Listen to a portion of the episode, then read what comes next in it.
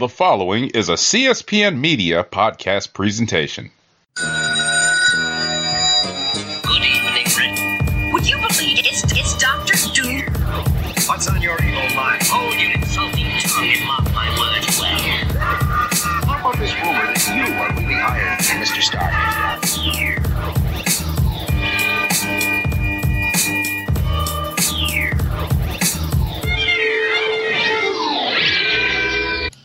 And welcome to another exciting episode of the Comic Book Chronicles.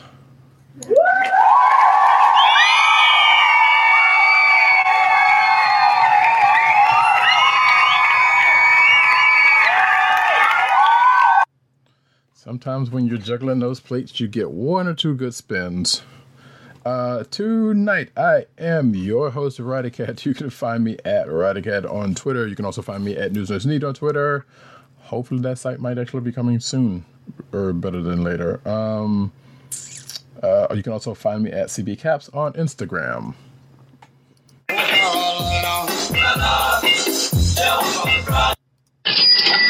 And our man with the sound effects, so sound effects with the facts, also uh, sitting low and hopefully feeling better than low. Uh, uh, our man in Brooklyn, Mister underscore eight. Wait a minute, hold on, Agent underscore seventy on Twitter and Instagram. What's up, everybody? Where Brooklyn eh? at? Where Brooklyn eh? at? Where Brooklyn at? yes, as you can hear, That's he, adjustment of ca- of camera, apparently. yeah, you were you was looking like you were sitting a little low there for a sec. But, um, yes, so you know, weather conditions being as we got a slight return of the morning voice, but not to to, to the extent it was. So we wish uh, Agent Seventy. Yeah, definitely a little under the weather, but appreciate everybody's well wishes. It's just a cold. You know, but you know, you're in probably one of the worst places in in the states to have a cold. If we're if we're being honest here. It's true. Um, and not with us tonight for whatever odd reasons anymore. Uh, PCN underscore dirt on Twitter, Pop Culture Net on Twitter, um, and popculturenetwork.com and all those umbrella sites therein. And the Osiris of this ish one, Tim DOGG98 on Twitter, The Click Nation on Twitter, theclicknation.com. That's D K L I Q N A T I O N. And also CB Cron on Twitter, which is the Comic Book Chronicles uh, Twitter account, and Comic Book Resources, where, he's over there writing his face off. Of course, you write with your hands, not your face, so you know you take that for what you will. Uh, you can find this here podcast on the Cold Slither Podcast Network, y'all. CSPN.us. Do it today. You can also subscribe to this podcast on your podcast personal place of choice. It could be either Google Play, Apple iTunes, aka Apple Podcasts, Spotify, and the Cold Slither Podcast Network's SoundCloud page. And don't forget about the YouTube. And of course, we go live every week, Thursday, unless there's movie protocol or some sort of holiday, you know, darting in the way like an asteroid. Thursday night, 9:30 p.m. on the Click Nations YouTube channel. You might be watching us there right now. Hi, mom. My mom doesn't watch this. Um, or anybody else who, for some strange reason, I can't see the chat now because sometimes the chat comes up on this thing, sometimes it doesn't. And you can always uh, watch um, all shows that have been archived. Oh, for certain. There's a good. Well, there's at- there's at very least 340 some odd shows. I can't, you know, we're we're flying by numbers on here, but at least 340 something, if not 46. We may be on or off by one or two for various reasons, but nevertheless, there's a bunch of them there on the Click Nation site and a, a playlist. You can go watch any of them if you want to see how we've aged in the last eight years. Wait, has it been eight years? No, Oh, it's been like four or five. Yeah, six going on seven. yeah. So either way, it's been a long time. And a long road. What was Getting that? from there to here. Mm-hmm. Yeah, Enterprise. Catch it. Oh, okay. Yeah. I was about to say it's not like you're quoting ACDC. No, no, no, no. Quoting Rod Stewart. Um, but anywho's, we are going to start off this here episode with Black Cat number eight. Yeah, I don't have the uh, the sound drop from uh, Janet Jackson here, so I can sing Looking it, but it won't. you know. and you can you can request it. It won't happen. I can, almost, I can almost say you that now. So good luck with that. Bing. So yeah, Black Cat number eight. Uh, Agent Seven and I. It's safe to say that we've both been fans of this book since since uh, since it's come out. Um, you know, Felicia's out there doing her thing. You you didn't ex- you would ne- never expect this book to, kind of take off the way it has, or at least uh, as far as we're concerned. I don't know how it's doing in the, the numbers wise. We have to double check the sales, but Yeah, Um, but, but it's apparently since it's landed, it's, it's it's been going on this long, which means they haven't canceled it yet.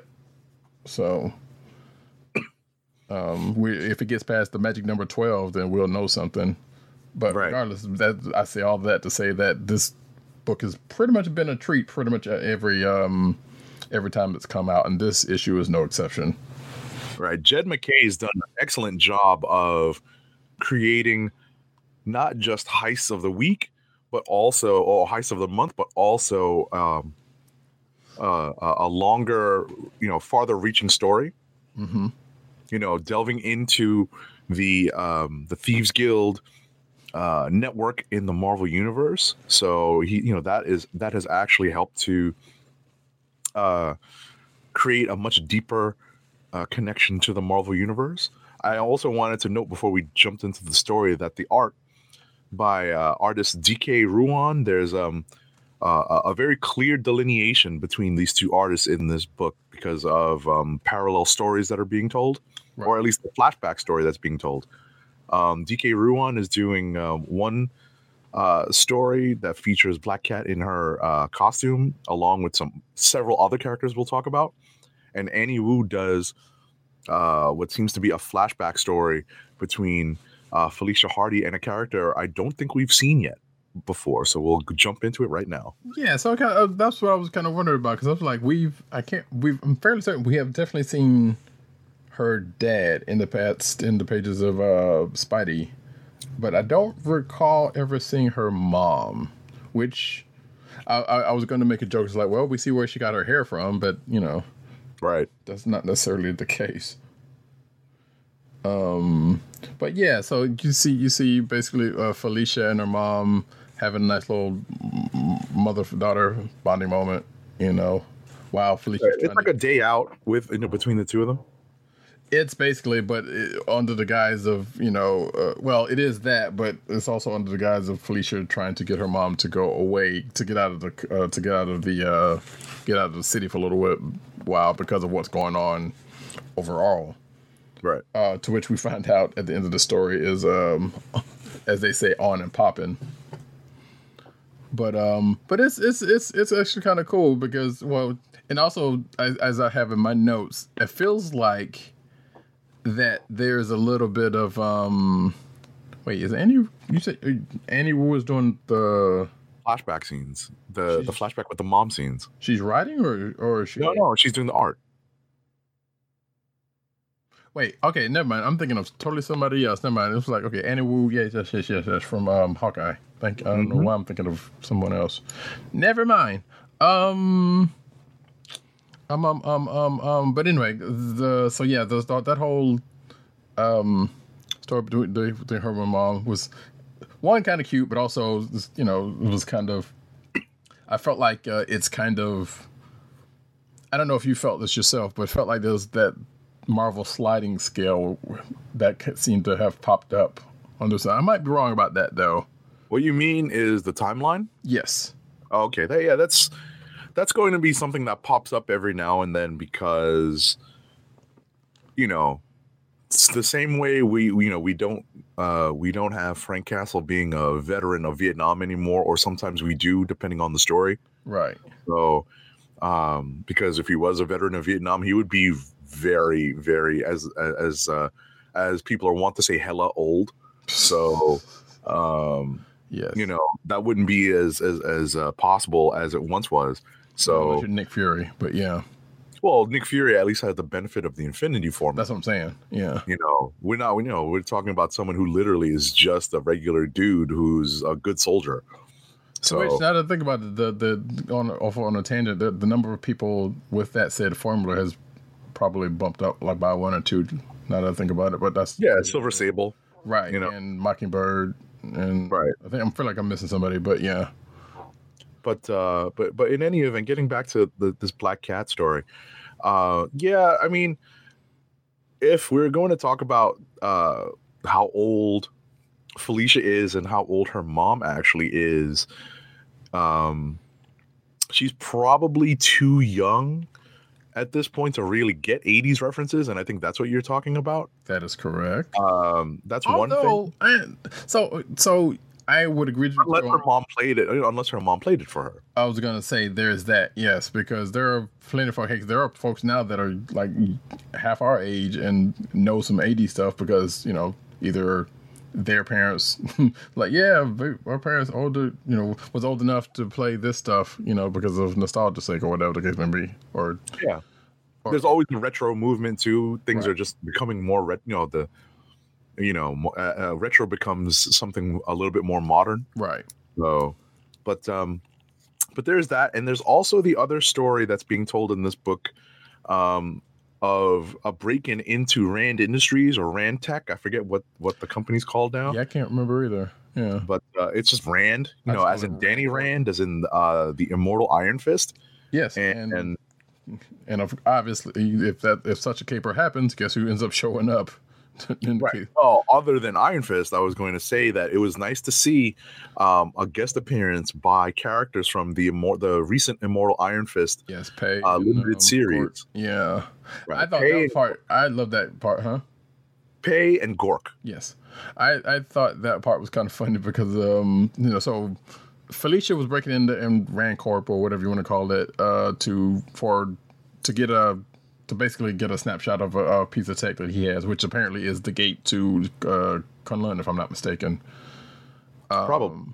because I've seen that, but I remember seeing that before, but I just can't remember if that's. I, I think that's it. But um, regardless, um, they don't get foiled, but they get interrupted of sorts. And we should go ahead and mention it is her and Beetle for some odd reason, to which we find out in the course of the story is because one, she was cheap, and you know, she's basically wanted someone that she wanted some backup because she's kind of feeling some kind of way about you know uh, things and folks uh, going on around her, especially the the ongoing or well the upcoming ongoing war with uh with the guild.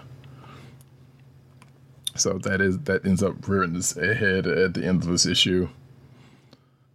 Um, to which you know, out of the pages of Spidey and other places, Beetle being being Beetle tries to give her the hard sell on, on the syndicate, which which she's not having none of it, and and also causes a conversation about you know Felicia being a, whether she's a villain or not, much less being a Spidey villain. You know, to which uh, some would argue that uh, Felicia's being in denial. But I don't know. I'm I'm kind of with her. I don't think she is a, a uh, such a villain anymore. She just kind of she's in it for whenever she's whenever you know whenever she can get out of it, basically. Right. There's there's some great interplay between herself and Danny Rand uh, about this as well. Yes. Um, yeah, and that was a pretty cool. Yeah, considering the the the the, the kind of people who usually comes after me, as he says, it's usually it's refreshing to get a just a just a, a thief as opposed to people coming after his head. So Well, no, specifically people of a kung fu nature. right, That's what that's that, that's what he was joking about. Like, oh, they want my chi, they want my hands, they want you know they want to test their kung fu. so it was pretty cool. It was all overall a really entertaining issue. Mm. It was cool that it really was an infiltration, uh, an information gathering, and you know an exfiltration issue. No, that was their mission actually right, uh, between Black Cat and um, and this version of the Beetle, uh, Janice Lincoln. So it was, you know, overall a really fun issue. And as you mentioned, um, we get to the end of it and we see that the war with uh, the Thieves Guild in New York and Odessa Drake um, is uh, is on. it's heating up. Wait, is there another version of the of the Beetle? Well, think of all the previous versions of Well, the yeah, but I mean, this is the current one. That's, I'm saying, is there not a? We, know, just one? just for just for uh, clarification's sake. Mm, sure, gotcha. Um, but yeah, the overall though, it's this was a good fun issue. Um, all told, with especially Beetle getting handed by um by Pei was was particularly fun for me. Yeah, that's not exactly fair. It's know? not, but at the same time, I, I just got a I got a kick out of that because she's like, this is not the mission I signed up for. right? And was running after girl with the, with the iron fist, a little girl with an iron fist. No, running away from the girl with the iron fist. That's yeah. what was happening. Yeah, Uh, and and and the uh, the interaction between Gork, the dragon, the uh, the young Shou-Lao, right. um, and uh, and, and Felicia. and Felicia Hardy was pretty amusing as well. So That it was was nice cute. to see these characters get some shine, and in a book that. Uh, you know, I don't think I have to look at the the sales numbers. You know, I was filling out the sheet for and, and be on the lookout for our um, 2019 year end um, episode. I was filling out the sheet for that, and I don't know what the sales numbers on Black Cat are, but I definitely would put this up as one of those books that needs more readers. Although I think my candidate needs more readers than Black Cat does. So, but that's something for uh, the year end, the 2019 year end show. Yes, uh, whenever that happens, anytime soon, as of this recording. Um, so I'm looking at Jed MacKay's writing creds, or at least through a version of anyway. He did write a Daughters of the Dragon. I do remember that, uh, and I believe that's the ComiXology one. Yeah, it was. I remember that. Anyway, I was thinking he wrote uh, Iron Fist before, so I guess in uh, in what limited version that he showed up in um, in that series. I think that was the case. Either way, because I was kind of I, I don't know some some part of me thought he might have written a, a miniseries before, which he might have, and I just get, get find it right off the bat. So either way, this was pretty cool. You know, um, and it's I, I think the only other thing, lastly, before we pu- push on, was like I'm kind of I the thing I like about this book is that not only it's kind of just floating through the Marvel universe, and most most specifically the places of note. You know, like all of the the places that would need to, to that you could boost stuff from in the corners of the of the MU. I can think the only place she hasn't gone yet is uh, Avengers Mountain, which you know, who's to say that's not coming if, if given a chance. Right. Um, but it's nice to see them just kind of those nice little high stories in in the midst of uh, whatever else is going on. So unless you got something else to say, we can kind of push it along. Yep. Oh, also Talk Talk. Go look it up. It's a group. I don't. Uh, I didn't look it up, but now after this, I'll probably just punch it into Spotify, see what's up. yeah, because there, cause there's a reference made in the book, which what kind of was um, uh, Agent Seventy was alluding to that uh, Felicia would probably be a little young to, to make at least at this point. Like we know she's been around since the '80s, but you know that's uh, that, again that whole Marvel sliding scale thing. So I guess since we're in that neighborhood, that friendly neighborhood, uh, you want to hit amazing. Sure. Amazing Spider-Man number twi- 37. Excuse me, not 27. We're we're past that point. So, hey, guess what? 29.9 didn't go anywhere, as far as I know, as far as I'm concerned. But I was reading that uh, that first page, uh, you know, that kind of recap stuff, and I'm feeling like this made a slightly bigger deal of, of 29.9 than than I think it, well, actually, I shouldn't say bigger deal, but I don't know. It, it made something of it that didn't seem like it could have. But regardless, after all of that said and done, uh, Peach basically got to a point to where, hey, the um, the thing that's happening in his book specifically is over and done with, and getting him getting back to some normalcy, such as in his life, but also deciding it's like, hey, you know what? I need to give some. I keep, you know, because of because of things in my one part of my life, I need I have to devote time to. I need to try to do something to get the time back so he can spend with other people, or the, the people that he always um, you know, flakes out on basically. So he Right. basically does. So he basically tries to, um, as I said, tries to shortcut his life by using that invention, in, in clairvoyant uh, invention that his uh, co-classmate made that he ended up using a good bit of. You did finally read um, that last issue, right? I'm assuming. Yeah. Yeah. So after the the events of all of that, which you know, Peter trying to, to trying to shortcut his life. You know how that always works out. Mm-hmm. Uh, but apparently, so far, it's it seemed like he's been kind of using it to his advantage right now. But again, it's as tends and things that happen is going to come back on him. Probably. Yeah. Um, and on the other side of this, we get uh, J. Jonah, one J. Jonah Jameson getting propositioned uh, and schooled in the ways of, uh, well, not necessarily schooled, but he's he and a former coworker gets uh, gets to talking to about his legacy, uh, such as it is in journalism. You know, in this new and and trying to bring, I guess, bring him into this new age or something. I'm not sure what's exactly the deal she was she was um, bringing up. Did you remember that person? Yeah, Nora Winters. Yeah, like I was like I, I know that name, but Yeah, uh, it's one of the minor. It's one of the minor reporters that came out of uh, the Bugle. right. But it was like, oh yeah, I, I feel like I remember his name. I just didn't go back and listen to it yet. Uh, Yeah, it's not one of the. Yeah, it's not one of the big big characters, but Right. it's definitely someone who's been around. I think it was, I would say, '90s and and later. That sounds about right. Yeah, but basically someone who's who's that was JJ J before and you know ended up going on to other things. There was a weird Supergirl vibe, like the TV show Supergirl vibe, and and I guess what's going on in Superman too, because you know how they said uh, Clark went into basically, I think he left the planet and started uh, a website where he's reporting at one time, or somebody did in that universe Okay. and I can't remember if he went along with it or not.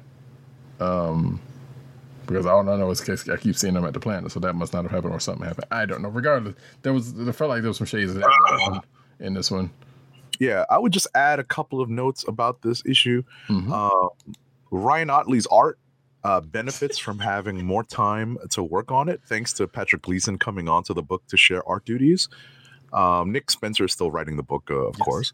Um, you know, I'm not really a fan of Ottley's art, but there Which are is why I'm backgrounds in the panels. Yeah, Um, also mentioned that uh, Kindred is back, yeah. Caterpillar Man, As I and call him, I call him Doc Caterpillar.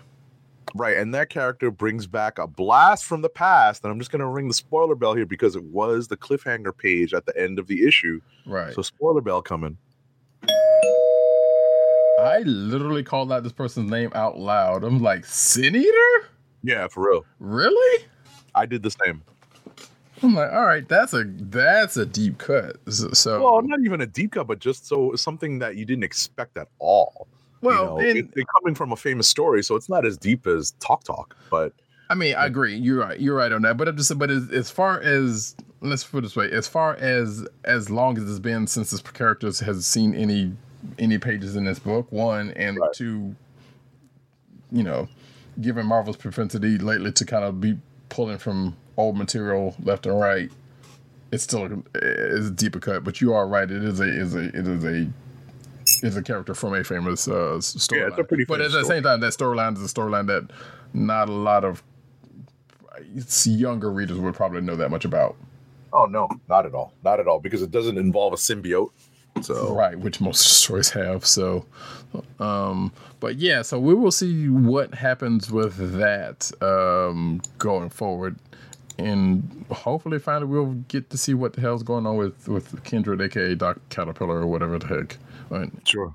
Um, I was gonna. There was something I was gonna mention. Oh, just real quick. There was that. Um, you know, PD was swinging along and talking about um using this tech.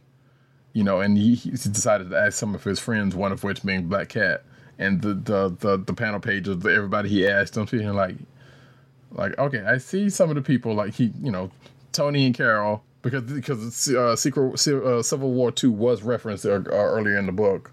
Right. And I believe we, we you and I both talked about that uh, when this first came up. And it was like, wait, did they did he not learn anything from this? Which apparently it's not because he's still planning on doing this thing. But either way, he ends up asking Tony, Carol, uh, uh, Reed for some stupid reason. Man thing, which is one that made me laugh. Which I kind of get in a certain way, but at the same time, like I get it, Yeah. but I don't know what kind of answer you're expecting. Exactly. I was like, he's not going to He's- answer he's the-. Yeah, he's the caretaker of the nexus of all realities, so that I understand. Right. Yeah, I was like I get it. You, you would have had better luck um, finding Howard the Duck and, and asking him. But you know, that, You know, I, thought got a was kick out of I, I got a kick out of Daredevil's answer. I was like, Yeah. okay, Daredevil. Yeah, no, it's like wow, bitter much, huh? You know? Which also brings the question like, well, wait. So does this mean he's back? In He's back in costume. Yeah, exactly. That was a little tough. I'm like, that's kind of weird. But at the same time, and of course, Captain America was one of them. So which gave you know, so that, so that whole that whole page was kind of kind of amusing in itself. Um, and actually, I, there is something else that I think gets referenced in here, um, or it gets referenced in another book that shows up here that I think we can go ahead and talk about next if you want to, Okay. and that would be Amazing Mary Jane number four. All right. because in the pages of uh, Amazing Spidey, uh, uh, Peter does all this other stuff to kind of you know gets all of his uh, his uh, his Spideying out of the way, as it were, so that he can get ready to go on this video date with Mary Jane. And I believe that same date was referenced in uh, Amazing Mary Jane in a panel. I was say, even if it's not, it's just a, a clear reference to what Mary Jane is up to in this limited series. That is also true. But I believe I, I, I dare say that there was something because I remember because I read Mary Jane first before I read Amazing, and I do. I feel like I remember her talking to Peter. Matter of fact, yes, because she was talking to Peter while she was in the costume. Who, matter of fact, hey, we can go ahead and say she wore it better. Um, uh, talking to Peter about a date, you know, coming up, and I believe this was it. If it wasn't, that's just you know great timing, regardless of whether. no, it was. A, I was about to say it had to be a different one. Are you sure? Yeah, it's a different one because he's in a lab, not at home falling asleep. Well, no, no, no, no, no, no, no. But what I'm saying is they were setting up the date in Mary Jane, and the date happened in um, Oh, and amazing! I see. right. So that's what I'm saying. The date that she was referencing in, you know, in Amazing might have been this one that he did. Yeah, which that, yeah, that was the part we didn't get to in Amazing. But what it is, what it is, what it is. But as far as Mary Mary Jane is concerned, she's basically giving her more roles to this movie than Well, what she's she. trying to hold it together, right? She's definitely Yes. trying to hold it together to the end. Yes, God bless her. Um, and and and that role is the because so because of all of the shenanigans going on with the the Savage Syndicate and every and all the other movie problems, the production problems that they've been having on the movie, uh, the the main character who was playing Spider Man quit. They only had one more scene to go, and Mary Jane was like, "I'll do it," which yeah, kind of makes sense. She wouldn't, you know, not unbeknownst to you know most other people all around there, she would know Spider Man more than anybody. So I'm like, I guess they couldn't afford stunt people. that's what that was the other thing that, You know, that was the thing that popped mind. into my mind. Like, Yeah, well, you know, it's a, it's a masked scene, so why not just have a stunt person do it? Well, there was that, but since she did, oh, but uh, but I'm thinking like, well, she she out offered, and I, I agree with you. I did think about that too, because why why did he not mention that? But since they were on li- limited budget anyway, and Right. knows what this this Joker esque type movie was going to have that much on on stunts. But I do like that part where um where Mysterio is kind of coaching her on how to fight. On, on how to fight the villains because he knows he's been trounced by by Spidey, so he I guess he does have a, a fairly decent knowledge of how Spidey's supposed to fight, and apparently Mary Jane is limber enough and and you know coordinated enough to actually do the moves, or to do Right. such moves. So it's kind of sort of works out. Uh, but on the other side of the, the coin, you have the Savage Six Six kind of you know trying to mess up the movie on the other end by using some let's say well worn Hollywood tactics. You know, throwing out rumors uh, uh, and such like that, sicking the paparazzi. Well, they weren't sicking the paparazzi, you know, but the, since the paparazzi was already kind of there, helping the paparazzi out, trying to find the movie set so they can go trash it again, you know, and X, Y, and Z. So that was a lot of. It was a there was this um, I think this is four or five, correct? I'm sorry? This is four or five, right? Like- yeah, there's I believe one more issue in this limited series. Right. So this next issue is going to be the end of it. So who's to say? I mean, and we're. I guess we can safely assume that whatever happens is going to play back into Amazing uh, in the next month or two. Given the whole gist of this thing was that um, Kindred set up basically. Supposedly, wait, Kindred was the one that set up the movie in the first place, correct? With Mysterio. Right, something like that.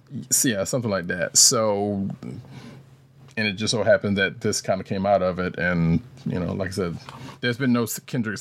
Well, as far as I remember, there was no Kindred sightings, but regardless, it's probably going to feed back into Right, not in this book. right. Um, it's going to feed back into Amazing, I guess, after the, after this next issue. So, but it's been fun, and I've been enjoying it. So, um, whatever happens with this next one, you know, despite this been kind of the the plot's been kind of, you know, just centered around this movie and not necessarily Mary Jane herself, or at least her dealings with this movie, I should say, but not you know directly on her.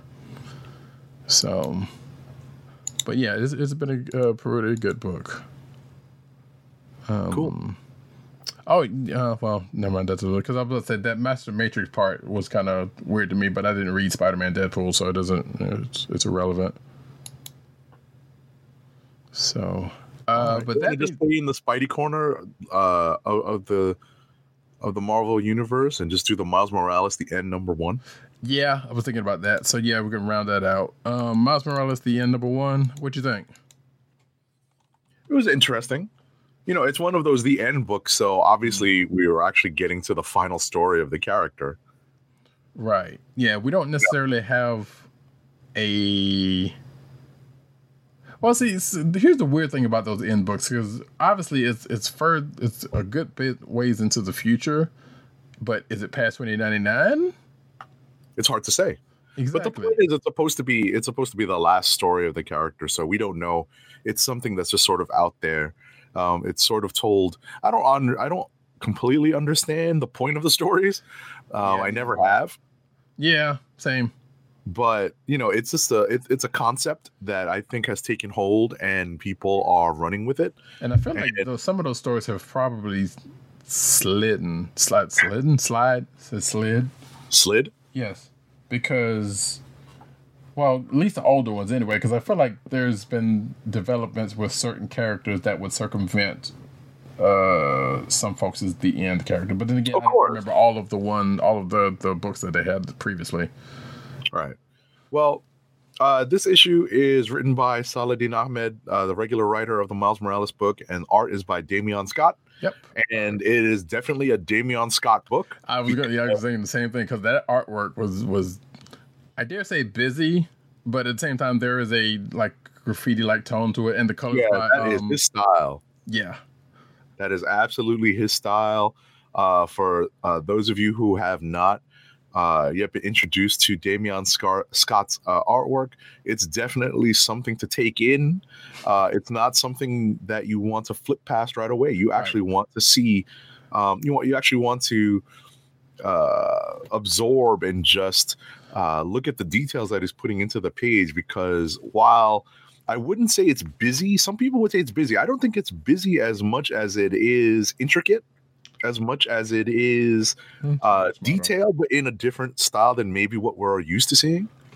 Um, eh, sure. Uh, excuse me. I'll I'll go with that. But I mean, busy in the say there's there's a lot going on in the line work and whatnot. But yeah, intricate is still another word that you could say to it. And the colors by um, oh shoot, the um, who's doing the color? Dono. What is it? Dono Staten? Staten? Uh, hold on, I'm trying to pull it up. Got to look at the credits page. Yeah, I had his name. I should have should have wrote it down. Um, Pierre, pardon me. This is Sanchez Almara. Yeah. Okay. Um, I should make sure I got the name right. Yeah, Dono Sanchez Almara. Yes. Who's I've I can't remember. I know I've placed their that color work before and their color before and something else, but I don't remember what. Regardless, it was some good stuff. It's just that, like I said, it's you know on first glance, it's like okay, it looks to be a good bit. It is definitely intricate and it is, it's definitely it's good stuff. We're not saying that it's bad because it's definitely not. Like the only the the thing that was kind of funny to me is like um why does Miles look like Ossie Davis? Ah, um, to which That's is a funny. reference. It was a reference not too many people, young folks, is gonna get. Um, and uh,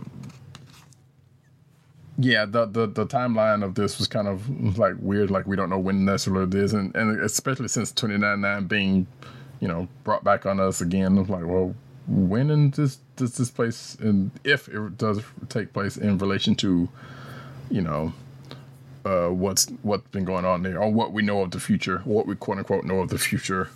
Right. I mean, just in a just to encapsulate the story, um, it seems that uh, some sort of disaster or plague has befallen the U.S. Right, some sort of And- or something. Right, and uh, Brooklyn, shout out to Brooklyn, has become a bastion of safety and hope, and uh, Miles is tasked with uh, defending it.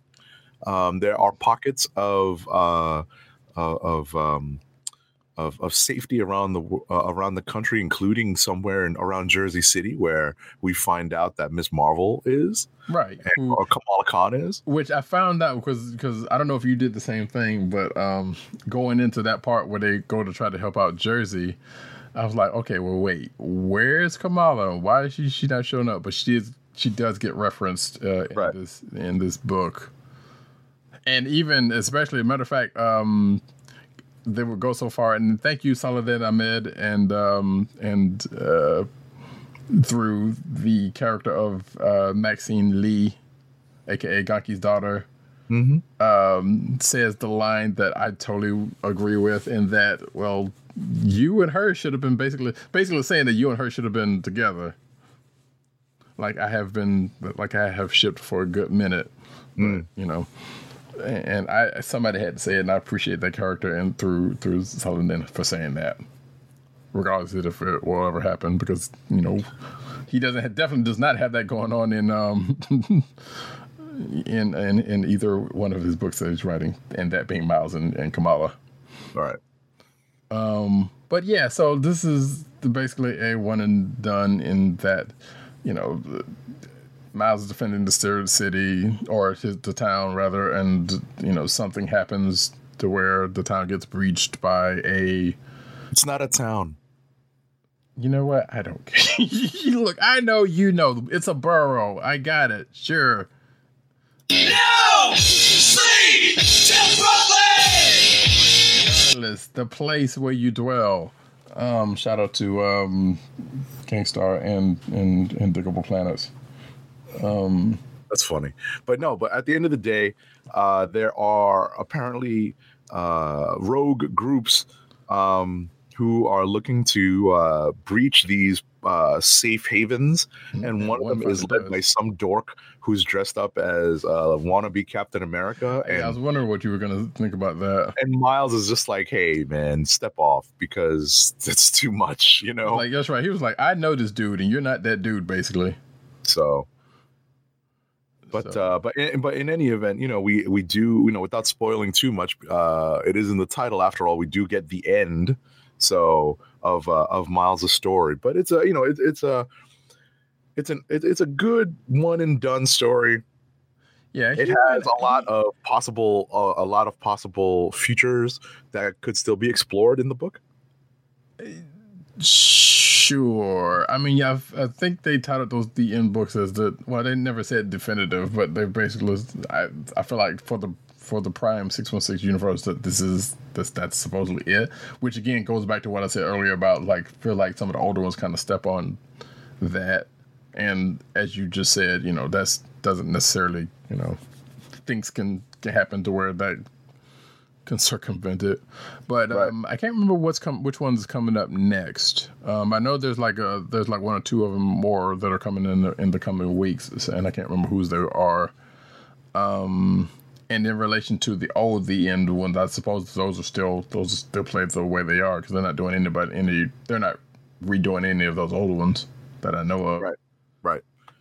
Um, but yeah, so if you want a nice, um, you know, see how. My, so I don't know. So uh, the only thing I'm gonna say real quick about this was like I don't know.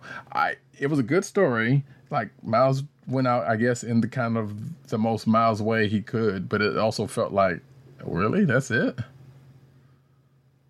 I don't know. And I don't know what else would I be expecting from that. Like he, you know, Right. but at the same time, it was like I don't know. I feel like it it could could have gone out a little bit more than that. But at the same time, I could probably say that about anything in, in any of these folks, you know. So, but regardless, it doesn't that doesn't mean that it wasn't a good story, you know, and it didn't serve its purpose, whatever that may be. Uh, that being the case, um, you want to pull out one, maybe one more before we go rapid. Uh, Immortal Hulk. Oh, sure. Okay. Mortal Hulk number 29. It's uh, uh, a favorite of ours uh, here in these here comic book chronicle streets. Right. I know that PCN underscore dirt is still endeavoring to catch up every time a new one comes out. He's, you know, just falling a little bit further behind. So, but uh, essentially, this issue is uh, set up around the fact that Roxxon and the Minotaur and Dario Agger are getting ready to make a move, a counter move against the Immortal Hulk. And they essentially set a trap uh, uh, for him and uh, looking for Thank you. Admiral Ackbar, and um, and the trap is set with bioengineered monsters that are appropriately named, trying to force the Hulk, the Immortal Hulk, into action during the day. hmm To which he knows, he recognizes this and still goes into it. But, um, so yeah, those, I, I, I would dare say the names of those monsters are not necessarily, are, I would say, close to the nose, not necessarily on the nose, but maybe with the exception of one. But, you know, the the code names for for those said non- monsters, like, okay, we get the inspirations here, but like we'll see what's going to come out of them. So, um, I mean, yeah, there's that. I mean, the only other thing is we find out a little bit more about the fact that the Hulk can come out during the daytime ish. Right. Apparently, that's still an evolving trait uh, that Samson and Betty Ross were discussing uh, in Shadow Base uh, just prior to the Hulk getting uh, uh, before uh, Roxxon sprung the trap.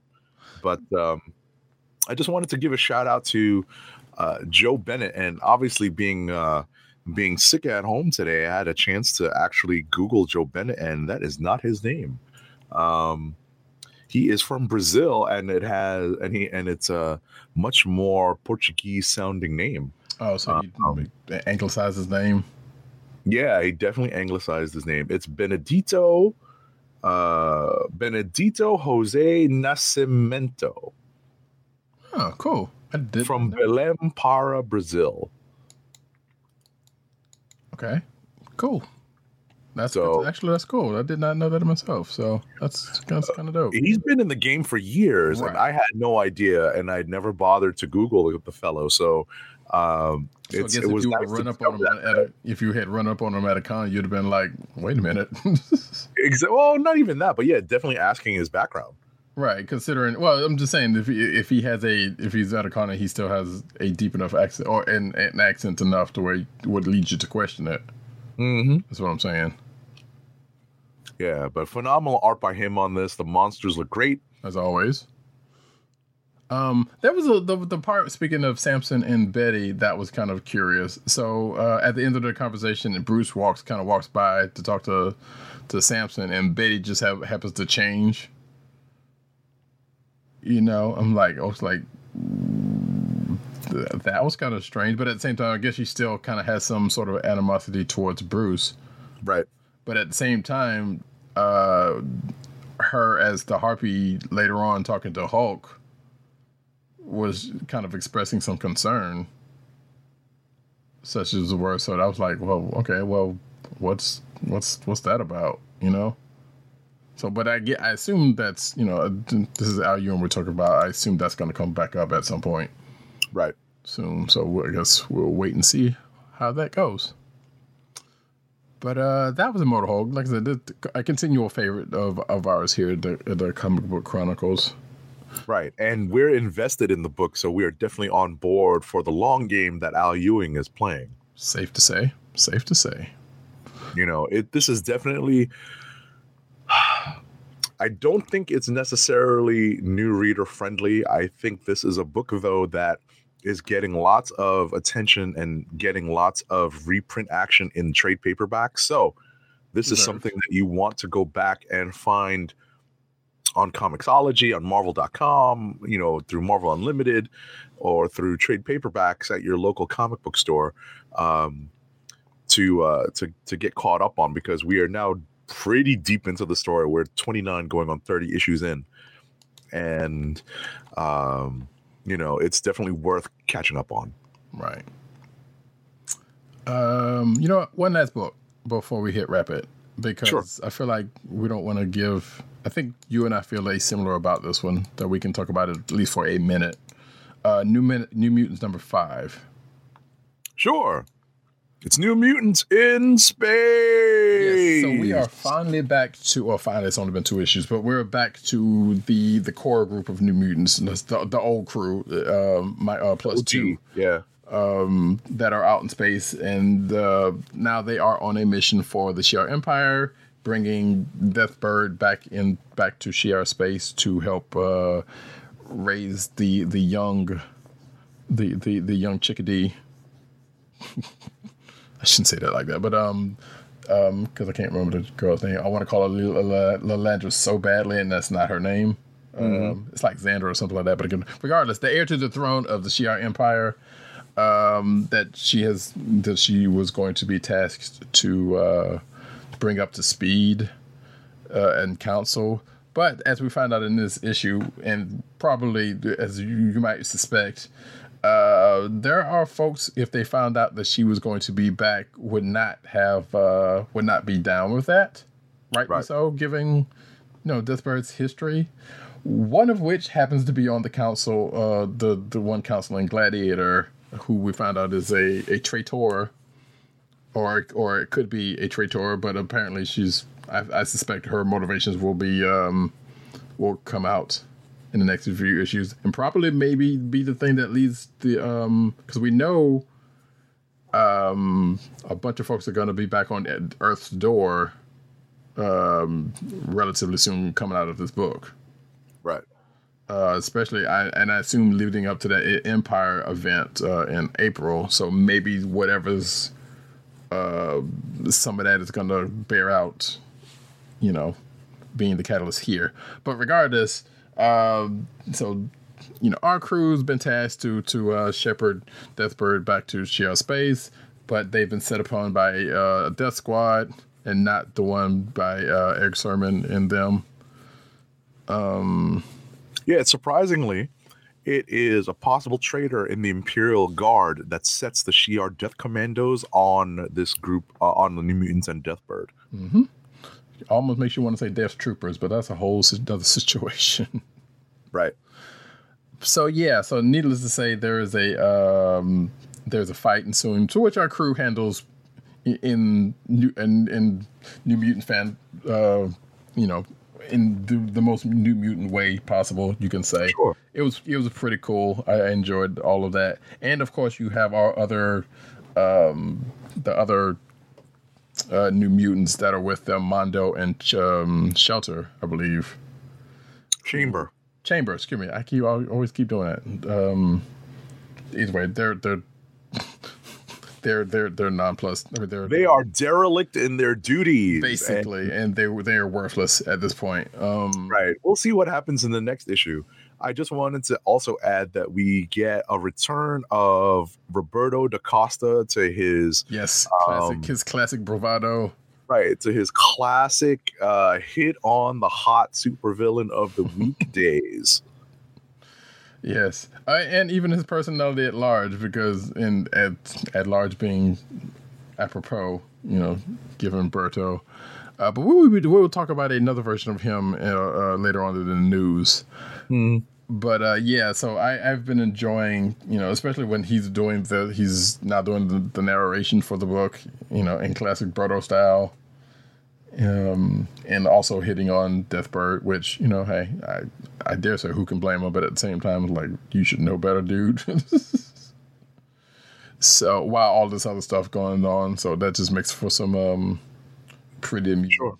stuff. I just wanted to right. I just wanted to add that uh, this issue is written by Jonathan Hickman with art by Rod Reis, and it's it's great, great work.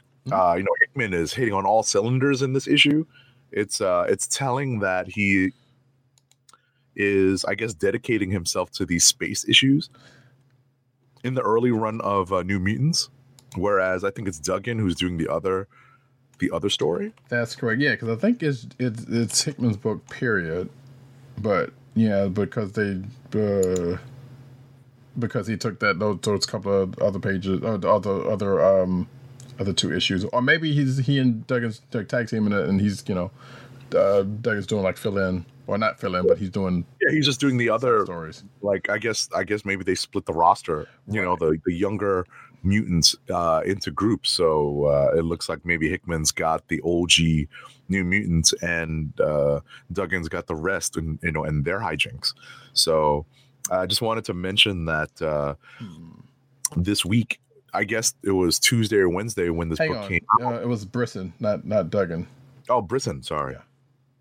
So, um, just wanted to mention that uh, Hickman tweeted something out about having only gotten the script, having gotten the script of Rod Reis very late, and he churned out this entire issue in two days. And according to Roddykat, people clap back, and as they Well, there. I don't know about clap back to him, but they definitely had some words about it. As as you know, I don't know. I don't remember seeing anybody going directly to him about it, but there was basically some talk about. Well, wouldn't it be nice for, for artists to get paid for doing stuff early? You know, basically artists paying for you know being paid what they do for you know rush jobs or doing stuff in you know in X amount of time and that kind of stuff. Basically, it was about artist pay. I don't know if any of that reached him, but and it turned in, it- right, and it turned out that Jonathan Hickman was just joking. So, So- whether that was- was actually the case or you know uh, going back on it, which I don't know. I don't. I don't. I have no reason to believe that Hickman, you know, would be like, "Ah, I'm joking when he actually wasn't. You know. So who knows? And, you know, some things we'll never know about it. He's he's a an interesting cat, let's say. Yep. So, um, that being said, yeah, you know, sometimes you get you got to take a step back before you, um, you know, bef- before you, uh, one bring up stuff, and two before you react to things. I guess. Um, I mean, now don't get me wrong. The re- some of the reactions are valid if he was not joking. It, but if he was joking, you know, then you know it, it didn't land it the way he possibly wanted it to or you know as we were talking earlier it's uh, you know there are there's a lot of sensitivity out in social media also but there's also a lot of you know like there's also a lot of issues that sure. You know that could have been a real thing and could have been a, real serious issue which is kind of is an issue where an artist is concerned because sometimes artists get short shrift uh, a lot of times. So that could have very well have been something that was a real deal and just and you know hickman's kind of coming from it from one way. But since he said it was joking then i guess it is what it is. I don't know. I said we won't we won't really know. We don't really know. Um, but anyway, that is New Mutants number five. And I will say that even if if it was the case that, that he did do this in two days, that was some hella good work. Yep. So, and hopefully he does get he would get compensated for such if that were the case. So we're going to run headlong before um 870 coughs up along into rapid fire.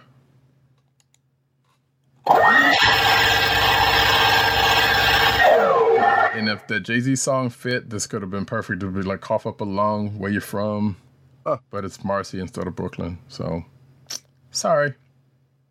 You want to go ahead and do yours, or you you uh, you Sure. I'll run through. I think we've got some. I think you pretty much got yeah, you pretty much will take care of the rest of mine. Right. Uh Aero number 7. It's a slow developing plot that really hinders what seems like a good solid opening story for this character. Um actually we're past the opening story, but it Yeah. seems like we're still in it.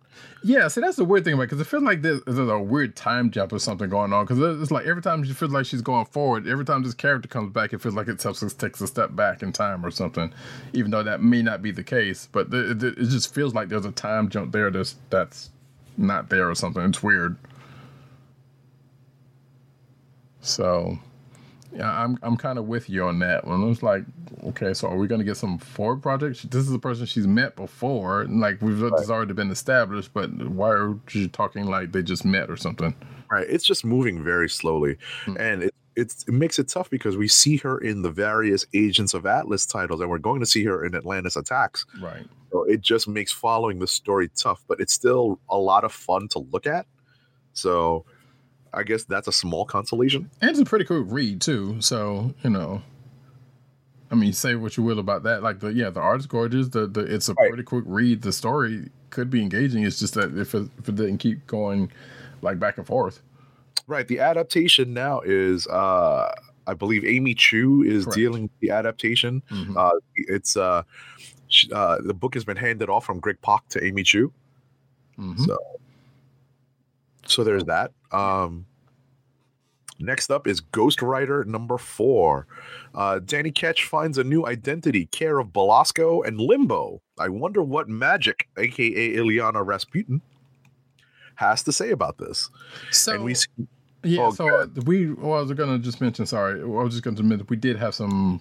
We kind of alluded to this in some news, like probably a week or two ago, and this is basically what what the end result of that was.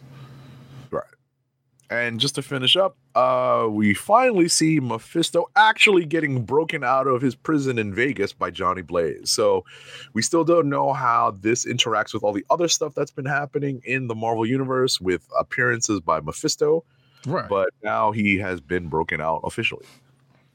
so whether so everything so everything where we see him other uh, other times is after this point. or... Maybe. We don't know. Yeah, so we don't know what's going on, or that's other stuff was like, no, he was still in jail. It's just that well, whatever, whatever. Who knows? Yeah, we'll find big out. fat hopefully. baby. So uh, next up is Ghost Spider number six. Um, it's a new story that starts with Earth 65's version of uh, the Storm siblings, uh, Johnny and Sue.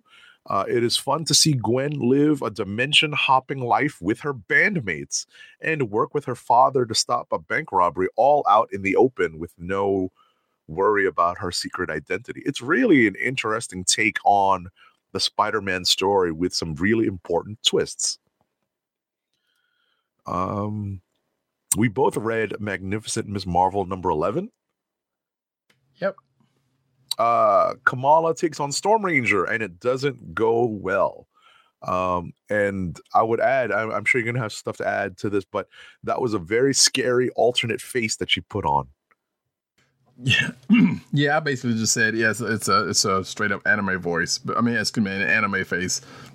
Because and it kind of it, so people of of the anime kind may know of um, One Piece, uh, the the anime, aka also manga, uh, where the main character has a similar power uh, to Kamala, and some of this issue kind of made me kind of made me put me in mind of that, including that face she makes to Right. that is kind of some of the faces that, that would have been in in Luffy's world. So that was kind of funny to me. But yeah, that was that was a weird uh, that was a weird face that she put on. And yeah, Storm Ranger being her her suit, her not symbiote suit, uh, that has now come along. Uh, Actually, we can now liken it more to Terminator, Terminator, I guess, than symbiote. But it is still a symbiotic type of a of a beginning for it because it, there are protocols that it enacts thanks to uh, going after uh, Mr. Hyde and whoever else, and uh, I guess in gaining sentience also, to where it um, takes a mind and and spirit of its own. So we will, and we also had news about that last week, which we talked about, which I guess we'll we're starting to see the shades of from this issue. And uh, as uh, Agent Seven said, yeah, th- that fight didn't go well for Miss Marvel. Hopefully, we'll see what happens next issue. All right, I think that wraps up the books that we have in common this week. Correct? That is it. Yes. Okay. So, uh, last up on the last home stretch of my books for the week, we have uh, The Clock, number one. This is an image book by, uh, just give me a moment. It's by Matt Hawkins, and on art is Colleen Doran of Flight fame and colorist Brian Valenza. Uh, the premise is really interesting. Um, the story revolves around a virus that spreads a cancer, or at least infects people that are predisposed to having cancer. Um, and that cancer metastasizes and kills in months and is basically impervious to treatment. And the hunt is on to figure out what is going on. And for anyone who's read anything by Matt Hawkins, there is plenty of research involved with the the premise of the story and at the end of the book we also get um some uh, a snippet of some of the research involved with uh the concept of the book and the ideas behind it. Uh the book actually ends on a pretty interesting cliffhanger uh because something that we thought we saw or that thought that we learned about in this issue may turn out to be not the case and uh overall it's a pretty interesting concept. That's really um that's really what i got from this and it will bring me back for a second issue. Last but not least x-force number five. This is a potential click of the week for me. It's a shame that uh Roddykat did not get a chance to read this so i will not spoil it. I will just go in very broad strokes. Just based on the cover you can see that um Dustin Weaver seems to have a soft spot for Forge's look. Uh, right around the time that Jim Lee was still on the book when he designed this particular uniform for Forge, when all the X Men were running around in the classic blue and yellow uniforms. um, So this pretty much more solidifies um, Forge as basically Q branch, correct? Because without getting into deep, kind of, yeah. He's definitely in the armory. He's definitely uh, uh, providing weapons to X Force and I guess any of the other uh, characters who are gun toters, and he's integrating Krakoan technology and organic technology into his designs. Um, without spoiling too much, uh, we do get a resolution to what happened at the end, at the to the cliffhanger ending at the end of the last issue. Um, Benjamin Percy's story is just filled with lots of great moments. There are just moments involved left and right.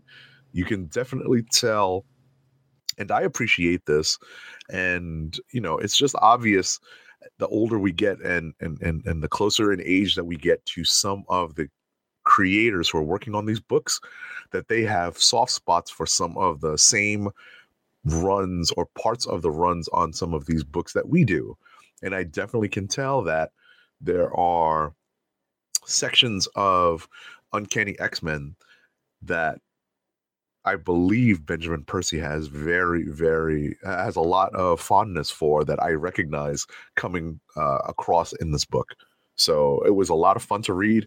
Again, the Cassara art, it's it's reminiscent of Jerome Opeña, right? Which is a good thing but it's definitely his own style and it's just a lot of fun to look at. Lots of great storytelling involved uh, a little bit of gore but definitely lots of just phenomenal looking art so i give him lots of props for this. But ben percy's story is hitting is definitely hitting on all cylinders and i'm looking forward to the next issue.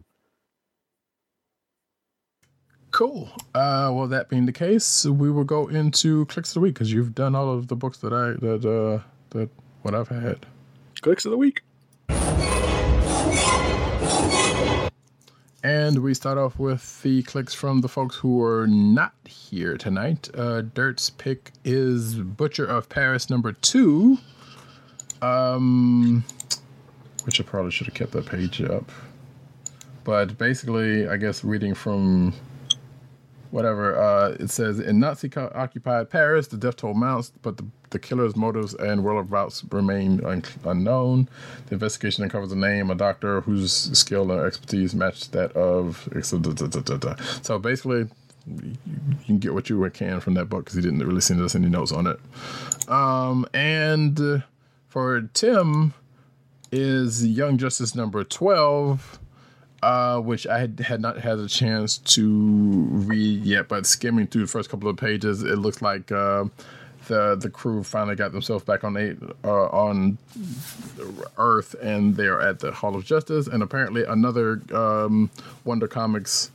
Uh, um, um, group or uh, set of twins, let's say the, the Wonder Twins, uh, I guess meet up with the Young Justice crew and some things happen. Like I said, I hadn't really read it, so just skimming through it.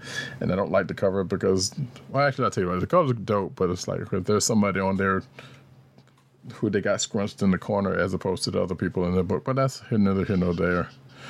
Um, like I said, I'm kind of behind on this book because I there's some pre-reading I need to do from, and I didn't read last issue because of that. So, Right.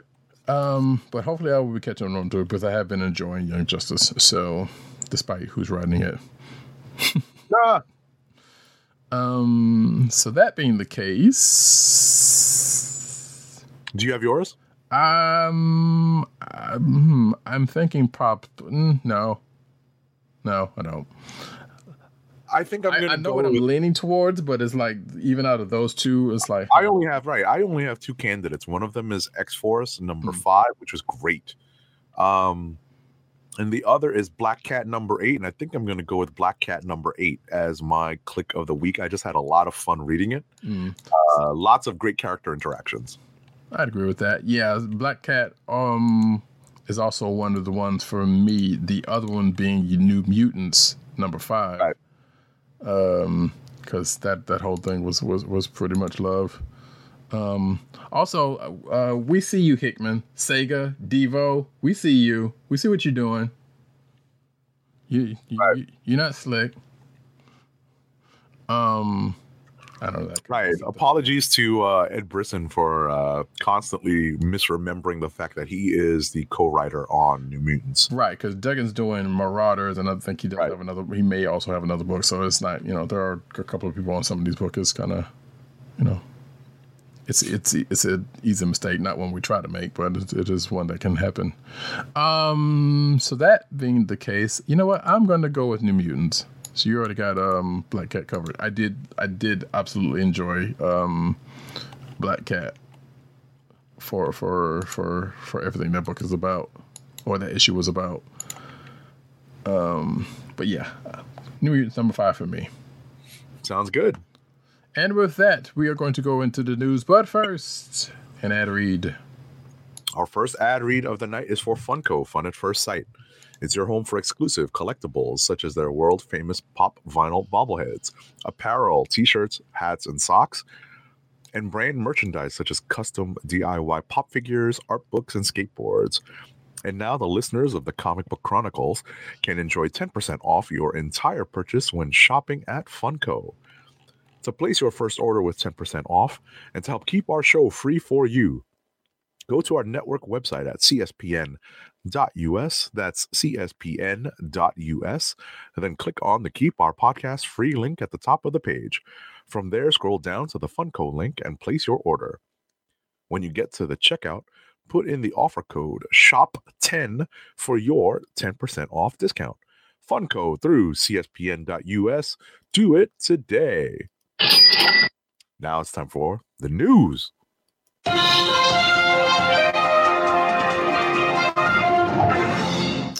And we start off, as we do every week, with the cinematic news. Uh, starting off, Doctor Who writes out Torchwood and Unit with one single line, which, if you, like me, have watched a good bit of Doctor Who and know who both those groups are, that's kind of crazy. Um, well, I guess maybe, maybe not. I am not up on current uh, Who, unfortunately, so that's uh, I haven't been able to see last season or this this one coming up because I don't have the appropriate channel, sadly. But apparently, um, yes, in whatever episode this was, um, it sounds like uh, Unit and Torchwood uh, folks have been reassigned, which means that they no longer exist in the the the Whoverse. Um, so no more Jack Harkness, I guess, unless he shows up. Shows up. No more Brigadier Alistair. Uh, um, I can't remember his last name, but regardless, those names will will will ring a bell to some folks. Uh, to, uh, who know about Doctor Who, and now I really want to catch up with this to see what they said. So, uh, or specifically what caused that to happen. So, anyway, moving right along. All right, next up, apparently, um, the rise of Skywalker may have made a major extended universe not canon character now canon. Um, just as a quick refresher, uh, when Disney bought Lucasfilm back in 2012, they basically said, "Screw you guys! All that EU stuff doesn't count." Yep. But now Books, they are video slowly games, which- incorporating. Right. I was going to say they are now incorpor- slowly incorporating, uh, picking and choosing the stuff that they like into the new canon. Uh, which And I will go ahead and put out a plea to the Disney group. Uh, make the the Genndy Tartakovsky Clone Wars canon. God darn it! Because it makes so much sense. It introduces freaking Grievous and Asajj Ventress, who show up in the other Clone Wars, and have no kind of introduction. Yeah, we'll see how that goes. Yeah, But, but, um, but it's kind of been sli- slided out of canon, sort of. But anyway, in this case, um, go ahead.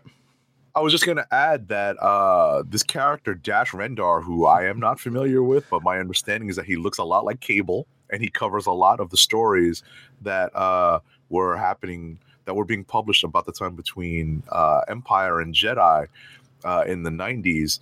Um, you know, he's also part of a video game. My That's my That is understanding. So, so Shadows of the Empire, for those who are up on EU canon, this is where Dash Rendar, which if you know Dash Rendar and you are up on any kind of EU can- canon, you know who in the world this is. But yes, so Shadows of the Empire is where um, uh, Dash Rendar comes from Clan of Fame. Both, I believe, the book and the game, video game at the time. And I believe there was a couple of other, he might have shown up in a couple of other video games. Maybe Shadow of the Empire was it. Yeah, I think Shadows of the Empire might have been it because there was there has been a couple of other characters in the other video games um, uh, that have shown that that have that are still not canon, but apparently this one is. And according to, uh, to but I guess we should go into how and this might be the case. Um, and actually, I'm not entirely sure because it's basically excuse me. Oh yeah, Thrawn, also another EU character that's been brought back into uh, actual canon because it's because he's shown up Because it's in Rebels, right? right, which I'm almost to that point. But uh, I would just add that uh, what we see is his ship apparently shows up in the vast armada Right. at the end of the movie. So if you haven't yet listened to, if you haven't let, yet watched Rise of Skywalker or listened to our Treasury edition on the Rise of Skywalker, you have officially been spoiled. Well, sorta, because I mean, you even if like, uh, you know, like both Agent Seven and I, and one of us having some sort of familiarity with the the you know, with the the the um, the source of this one, still wouldn't have picked that out Right. easily.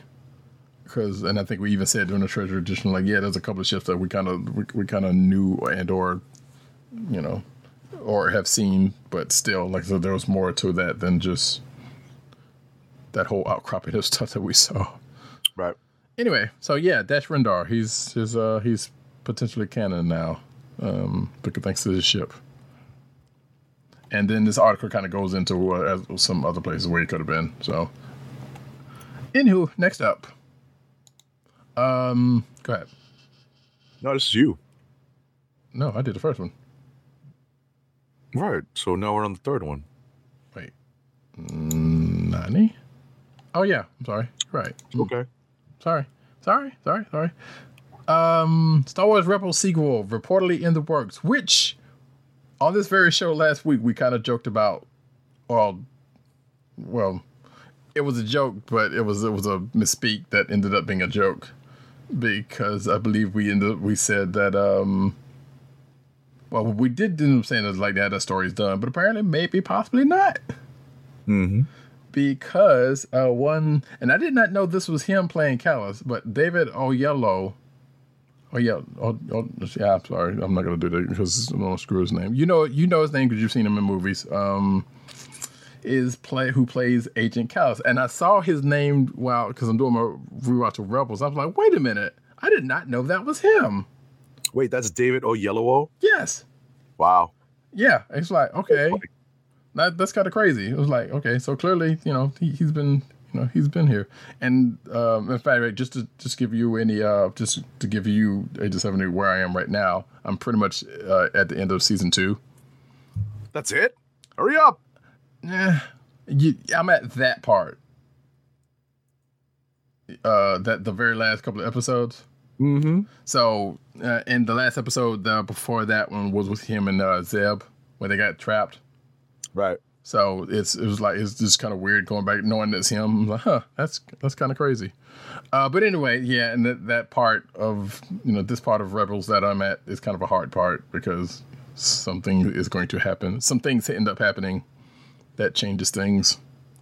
Yeah, but there's some great stuff happening at the end of season two. It, that's also true, but at the same time, it still doesn't make it any less any less There's some great, great stuff happening at the end of season two. Yeah. So anyway, but uh, but but anyway, according to um, uh, them, that there's a possibility that uh, there could be more rebels on the way, and it sounds like there's there's um there might actually be crew there's might actually be something else to that. In fact, I put this story out of place, so you take the next one so we can get to the the, the one in question. Okay. Star Wars: The Clone Wars season seven gets an official release date, and that is Friday, February seventeenth on Disney Plus. So, uh, wait a second. I am Hell excited. yeah. And if so, I when um, I saw this on Twitter the day this was announced, or actually not even the day it was probably a few days after that. I think. No, actually it was. It was eight after that. But I think when I tweeted about it, it was 44 days until the 17th. And I calculated it out. Like you can pretty much do four episodes a day, and that is including the 121 episodes. There's a read, there's a there's an order out there. You know where it is. It's on StarWars.com. Um, and the movie, which is like an hour and a half, a little over an hour and a half. You can do like four episodes a day and get caught up in plenty of time for the 17th. Yep.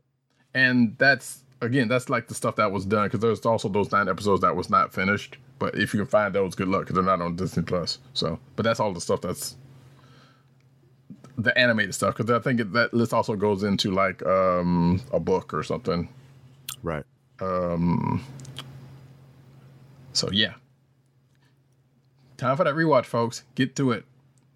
Um, and next up, going back to Rebels, um, Star Wars Rebels sequel to follow Ahsoka and Sabine's search for Ezra, which is Spoilers for Roddykat. Yeah, which is a slight spoiler from me. Well, it is, but it isn't. I was spoiled well before this, but nevertheless, um, yeah, it's, it's still kind of sort of a spoiler. So if you know what happens at the end of season four, um, Rebels, I will not continue to spoil it any more than this already has. But it sounds like if and or when they plan on doing this, which sounds a little more more likely to do, but it is a, still a rumor. If they do do it, this may be where they where they take up in that um, Ezra's missing somehow. To which I, I did I honest, I kind of spoiled myself, um, and kind of know a little bit more than what I did about what happened, at least one part of it, to cause this. Right. You already know what I'm talking about, so I won't go into further that. So I was like, huh, okay, I got to get there because that seems weird. So yeah, we may possibly get another. Uh, in addition to another season of uh, Clone Wars, we're getting. We may possibly po- get another season of Rebels, and I am happy before that. Moving right along. Next up, um, how Palpatine got his Star Destroyer fleet is explained in Star Wars Nine book, the Rise of Skywalker Visual Dictionary. So apparently, A lot of this stuff has come out of. yeah, unfortunately, in order to get uh, a lot of the information that I think makes you say hmm during the movie it's important to look at this visual dictionary because my understanding is that it says that these uh, followers of the sith and their children are the ones who built the destroyers and are manning the destroyers Right. Which still, that's a hell of a lot of people Yep. to be in hiding for that long and and, and whatnot. And still, right, yeah. the cult is called right the cult is called the sith eternal sorry about that No, it's fine. It's because I think I want to say there was quite possibly a mention of a Jedi version of. Well, technically, there kind of is if you think about Rogue One, but it's not necessarily. It's not. Well, there is actually, in, even in the comics. Um, I just thought about that because there was those uh, folks uh, that Luke runs into on Jedha during uh, Star Wars, and I guess it's some of those same people that were similarly involved in Rogue One. Um, so technically, you there is a there's a light side version of a similar faction, not necessarily a cult, but you might as well call them that. But regardless of that, um, I jokingly said, I was like, you know what? I, I feel like this uh, visual dictionary pretty much has the answer to everything, um, in, including some real world problems. But but um, I, it's kind of sad that you would have to read a book like this just to get certain pieces of information like that. I get why it's like that. And I'm not above reading stuff like that, but at the same time, like, and I know this is kind of how some people feel about um like the Marvel stuff that's coming out, where some of the shows are going to play into the movies, and even some of the Star Wars books, you know, comics and stuff are kind of basically feeding into canon, and I guess giving people extra stuff to read to where they may or may not want to do that. I kind of get it, but if you're all into it, then it's all on you. I think I'm gonna wait though, because there should be another visual dictionary that's going to be a compendium of all of that stuff. And I know there was one prior to this one, to which that goes up to uh Last Jedi. So Okay. clearly there has to be one that's going to, to add the stuff in there. And I think I might wait till that and get that book because that would be some interesting read. Anyway, next up. Uh, let's see. Oops, did I miss one? I did not. Okay. Uh, the fight choreography for you should have gotten this one actually. Uh, the fight choreography for for Revenge of the Sith explains the high ground line. Because you being a fan of saying, "Yeah, you got the high ground." it's over anakin yes, i have the high ground yes. Well, you underestimate my power don't try it wow, you got that whole thing um uh, knocked out, huh? Yeah thanks to binge mode i rewatched it relatively recently so Nice. So yeah, but apparently this article goes into uh, the stunt casting. Apparently the the um the fight choreographer, excuse me, as was a friend of Hayden Christensen, and they used to live near each other in Australia.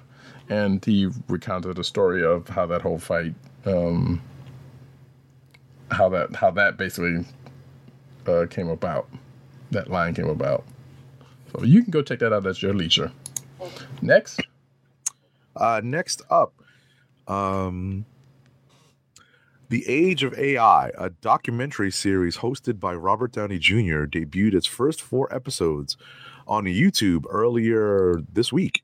And apparently, it's making Marvel fans think that Robert Downey Jr.'s AI show is actually hosted by Tony Stark. this is probably one of those where I would say, and people are people are crazy or idiots. But at the same time, eh, who's to say it's not true? Um, sure. I don't. I don't know what else to say about that. Yeah. Um, I would like to believe that people are kidding when they say that because I'll be honest. When I first heard about this, I'm like, okay, it makes sense. They got Tony Stark to to, to do this, but I know good well it wasn't actually Tony Stark. So anyway, move right along. That's way more time than this that story probably needed. Um, Spider-Man's Jake Gyllenhaal to star in film adaptation of Fun Home, which is a uh, graphic novel by um, Alison Bechdel. Uh, it says the Oscar-nominated actor will star as Bruce Bechdel in the upcoming film. Sam Gold, the director of the stage musical, is also on board to direct the film adaptation as well. Uh, this Fun Home wasn't originally a 2006 graphic novel by Dykes to Watch Out for creator Bechdel about her life growing up with her dysfunctional family, much of which was spent in the family owned funeral home, the Fun Home of the title. So, okay. More graphic novels to uh, to film. Yay. Next. Next up, the trailer for the New Mutants movie, uh, formerly from Fox, now coming out of Marvel Studios, dropped this week, and uh, it was very interesting to see. Um, apparently, it had some of the changes that director Josh Boone has implemented into the movie since it has uh, gone into reshoots. Well, so to back up one slight second, um, yes, that did happen, but before that, there was a, apparently it teases. Um, well, wait a minute, hold on. Never mind. Uh, this was in the same story. So yeah, so there was a story before that about you know the, the trailer coming out, uh, and also apparently, uh, according to the next article, uh, Josh Boone's original cut is being released in theaters of. Um, of uh, the New Mutants, apparently. So, you watched the- trailer. Yes, What do you think?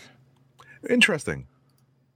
Yeah, that's that's one word for it. It was I don't know, that interesting. whole- it was it was intriguing. I don't think it was bad. no, it totally, totally wasn't. I don't know. That whole horror theme didn't. I mean, not necessarily. I'm not a real big horror fan, so that's it's not necessarily an appeal of mine.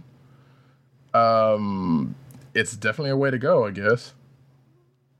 Um, so I don't know. I'm still curious about it. I don't know if it's going to be a day one watch for me though.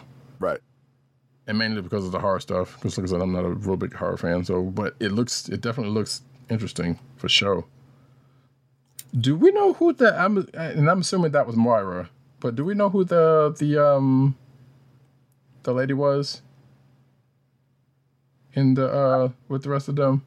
No, and I, I I hesitate to say that that was Moira MacTaggert. Yeah, because there was nothing given about that. That's my speculation, and I'm Right. saying I don't know if that's. I doubt if that's the case. Right. Also, I think I posted something about this in that uh, we finally understand now how to pronounce Rahne Sinclair. I thought about that too. Well, which we t- we talked about that before too. And yes, they they did. Uh, that is actually a thing that is um that they've confirmed.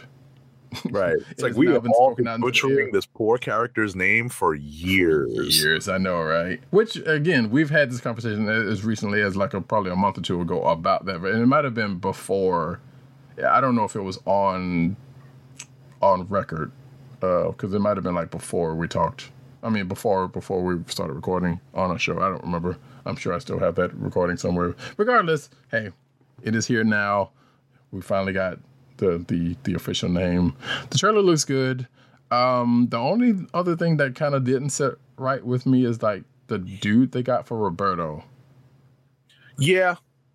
Yeah, he's a little. What's funny about it is I read a little bit about this. Apparently, he is part Brazilian, Sure, but he's light skinned. right, And Roberto's character is very much black. exactly.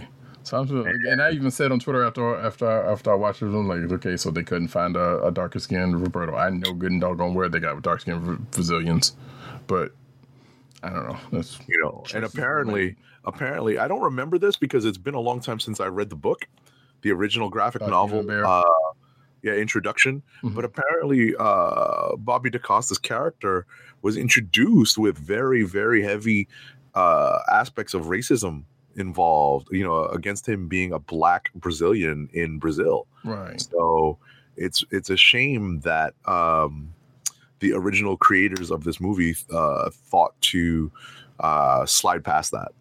But also in this day and age, still not surprising. Right. And that's like try up. harder. Try harder. Yeah, exactly. So I don't know. Like I said, uh, it's uh, the trailer's out there. You can go check it out. The movie will be, is actually coming in April, I believe. Yeah, it's coming up soon. So you know, after after all of the the will it won't it of the past couple of years, we finally got something to show for it. Sure. Um. So yeah, hopefully they do better. That's I don't know. Anyway, Right. I think I got next because we Yep. kind of squished the last two stories together. We sure did. Um, there's a rumor out there that Marvel Studios may have gained full control over the Hulk and Namor. So where is this posted? What? No, I'm saying, oh, this is posted by CBR. Who's reporting this rumor? Uh, yeah. See, again, just gotta have to be a little judicious about where we're getting stuff from. Because I mean, and granted, I, I kind of trust CBR, and not just because we know somebody that works with them, but at the same time, th- sometimes there are sites and places. You know, I, I've fallen into this. Yeah, they are. Yeah, exactly. They're citing another source. Another Right, they're citing, citing rumor sites, and sometimes that's not a good thing to do without something credible. You know, which I get. Sometimes news is slow, and you gotta, you know, to hey, put something out in the air as opposed to nothing. I guess. But anyway, so some rumor place site, I guess, um, has a rumor saying that, and this is the very stupid thing. I've heard from someone very reliable that Marvel has gained control of full full control of Hulk and Namor, so those pesky distribution hurdles no longer exist. So that's basically like me saying, "Hey, my cousin heard from my brother's, uncle's, father's, sister's uh, dairy dairy handler." Yeah, this is like Luis from Ant Man telling the story. Exactly. I'm like, it's not. There's nothing credible. Credible. Why would you? Granted, someone would say, "Well, why are you talking about it?" But you know, but you know, sure. Like, uh, I don't know. Maybe there's going to be something. Maybe there, maybe there's something to it. But at the same time, I would like to have something a little bit more credible than I heard from someone very reliable Right. from some rumor site at that. So, and granted, now we've heard some stuff from folks that ended up being the case from you know reliable sources that we have talked about after the fact, but still. Anyway, that's it is yeah. All right, before Agent Seventy dies, um, Waikiki, Wai, excuse me, Taika Waititi uh, reveals when Thor: Love and Thunder will begin filming and apparently that's going to be sometime this summer. So, yay! Sounds good. Yeah, sure. Uh, apparently, it's going to be it's slated to be released November fifth, twenty twenty one. So, I, I'm going to guess it'll probably make it before then, Right. Uh, or at least they, they'll finish shooting before then. Um, next up, speaking of, uh, exactly. Speaking of Thor: Love and Thunder, it is being reported that Christian Bale is in talks to join Thor: Love and Thunder, and speculation of the role that he is being cast for is running rampant. yeah, and I don't like it.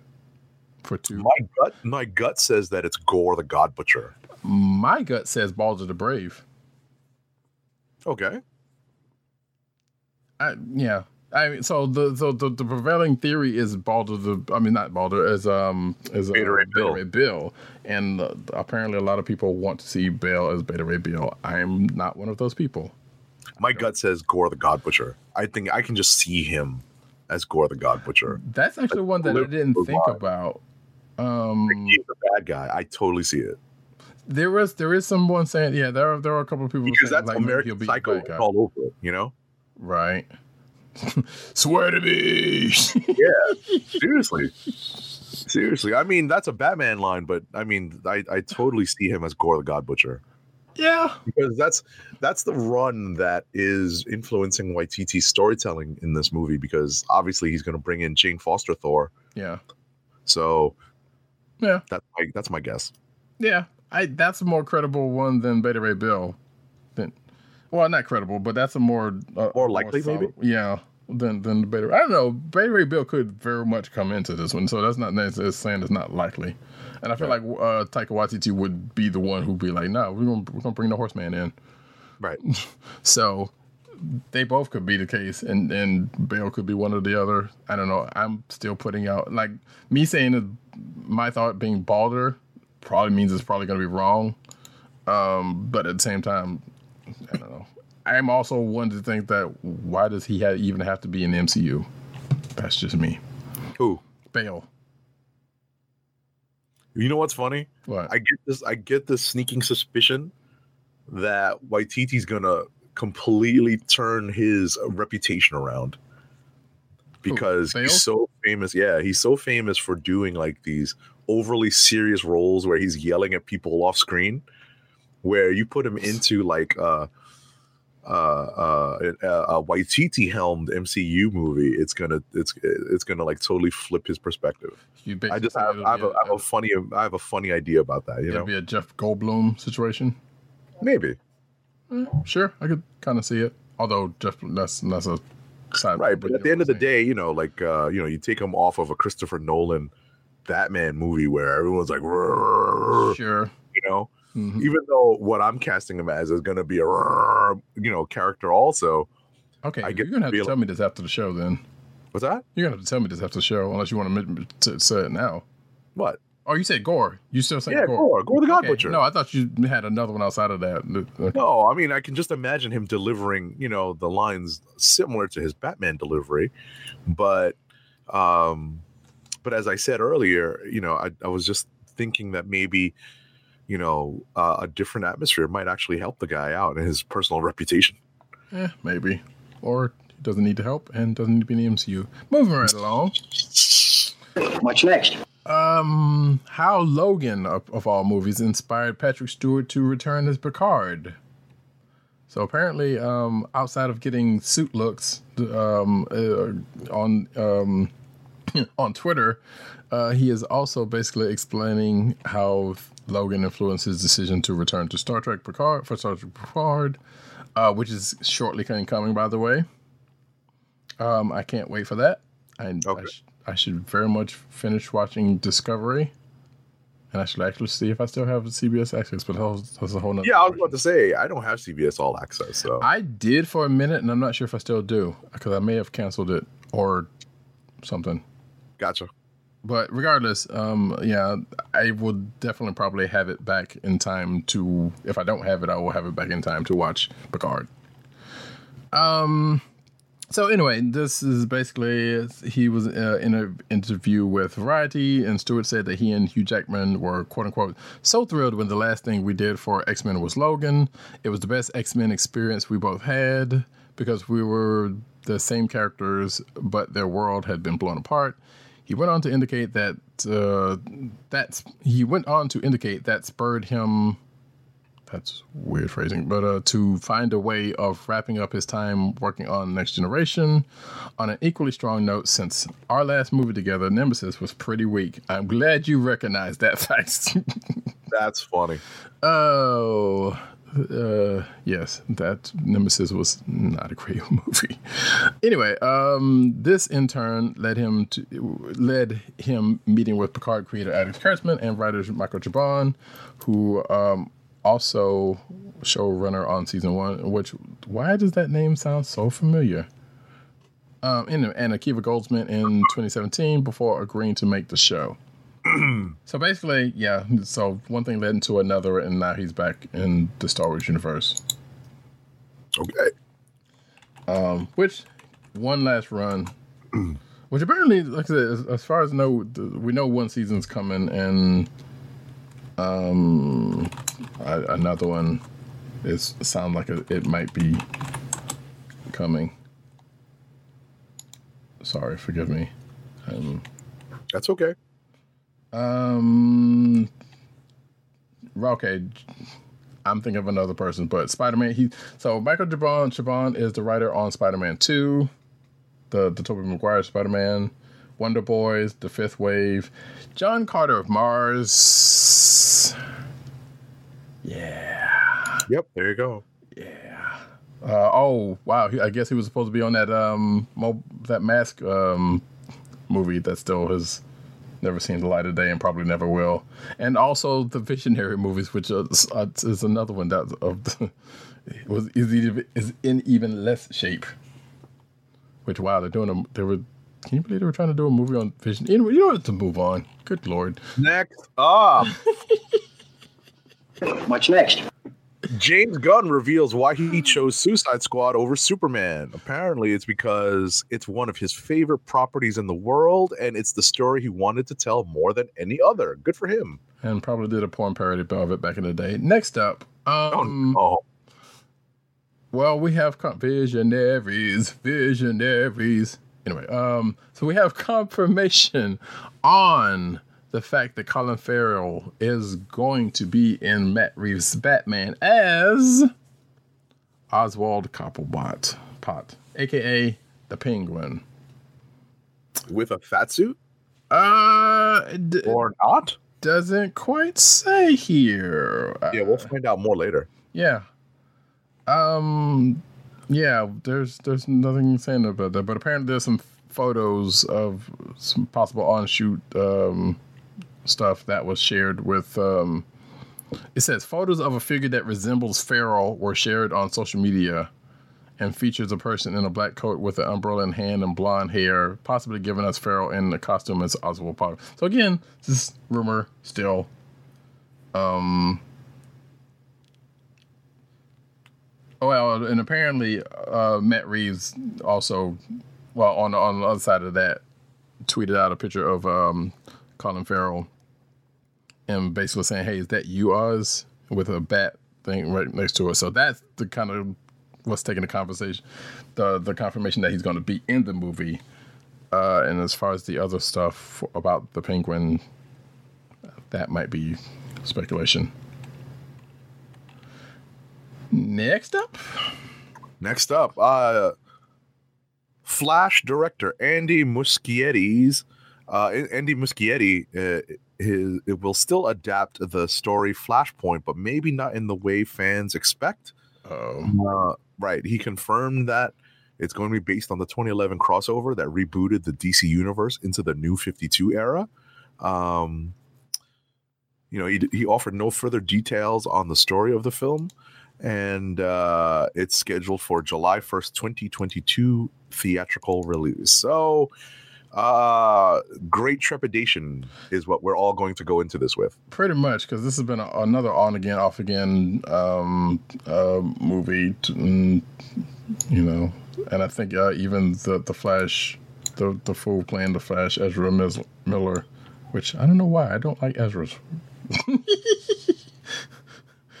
You know what? Let me not say that. I, I, Ezra's are nice. It's just a couple of them that are. Uh, I'm not too crazy on. Anyway, uh, so yeah, yeah, just that's. Hmm. We'll see. That that doesn't really give me any kind of any kind of warm feels. Um, they're doing Flashpoint, but it sounds like they're gonna they're gonna change some stuff or something. I don't know. We'll see. Anyway, and I know Ezra Miller's a darling person who of you know fluid thing that has nothing to do with it, but there was something he something he did he that's was not cool. Anywho, um. Arrow spinoff, Canary's backdoor pilot description revealed. So apparently, this is like Birds of Prey um, 2.0, and that being the old uh, 90s, or at least it's going to feel like the old 90s uh, show Birds of Prey. If you are uh, pep preview that, if you don't, hey, CWC's got the uh, still, I believe, still has that series. It's I'm not sure if it holds up that well.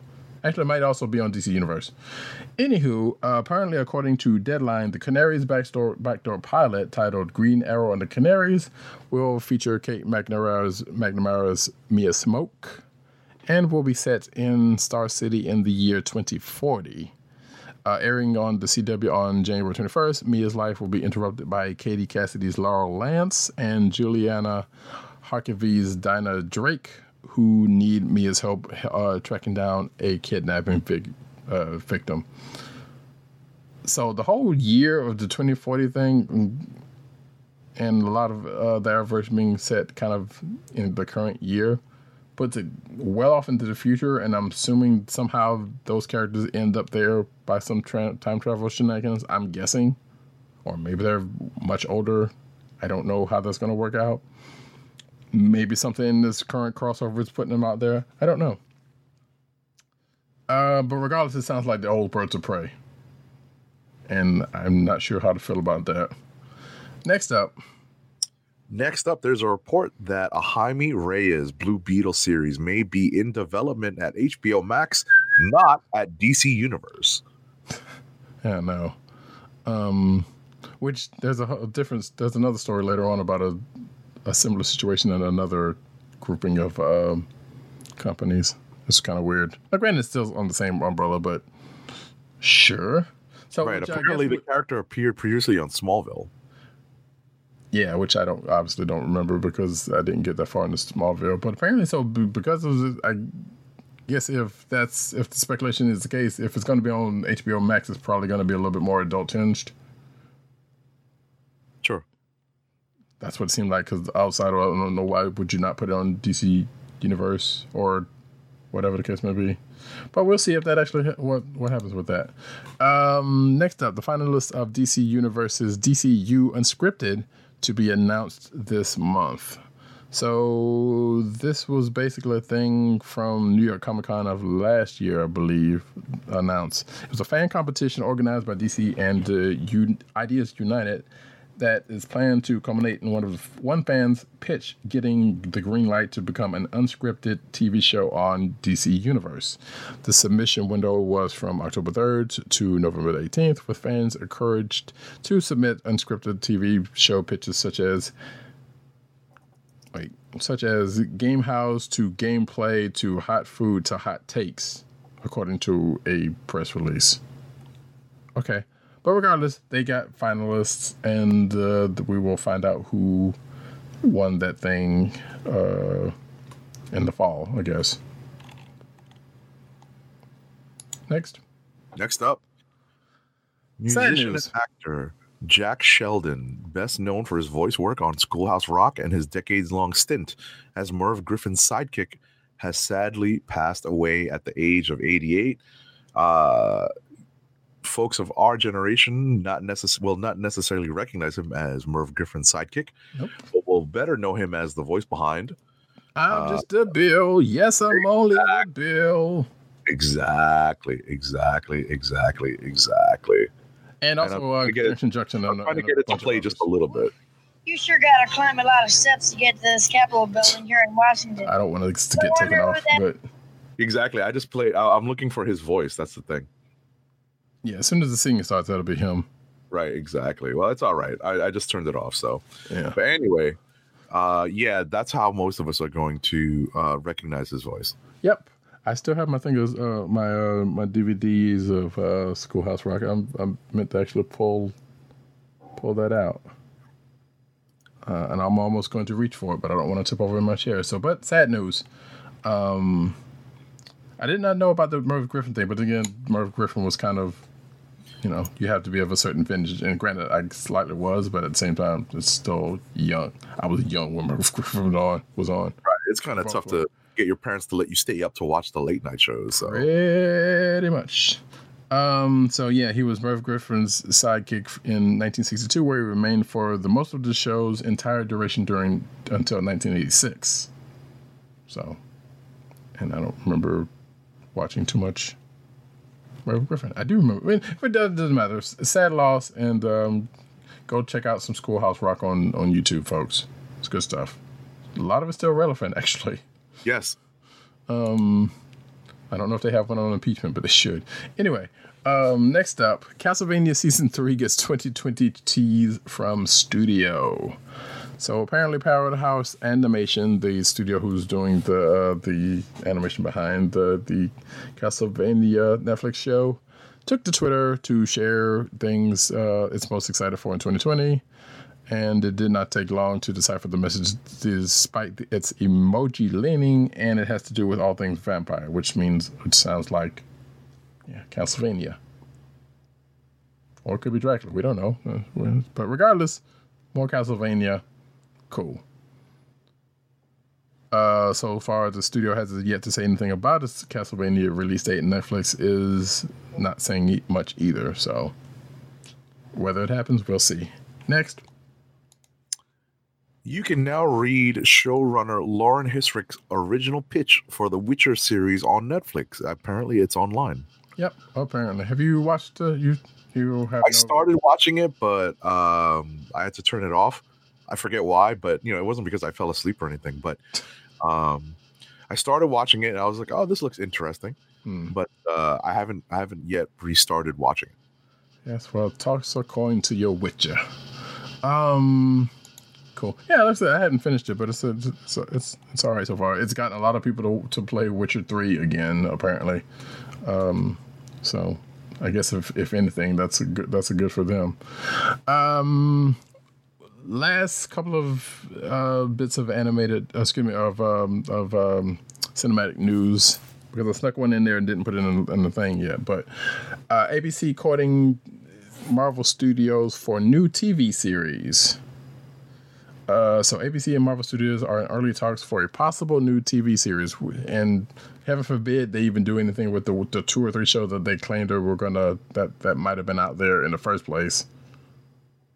Right. Which we still haven't heard anything. Remember that old? Uh, remember the Squirrel Girl stuff? Right. Remember that other um, whatever stuff that's supposed to be doing? We ain't heard nothing from that. I mean, Yeah. you wonder how Feige's uh, uh, newly found control over the TV section is going to play out. It's only just happened, so we'll see how that all those uh, previously planned shows play out. Right. And my joke was, I'm like, I wonder if Disney remembers that it owns the ABC as well as our Marvel. Right, but programming being what it is, you know what I mean? Oh, I know, but like that was a joke. So Yeah. you know, but at Progra- the same time- programming being what it is, you know, they have to make decisions on their own without the corporate higher up. So Sure.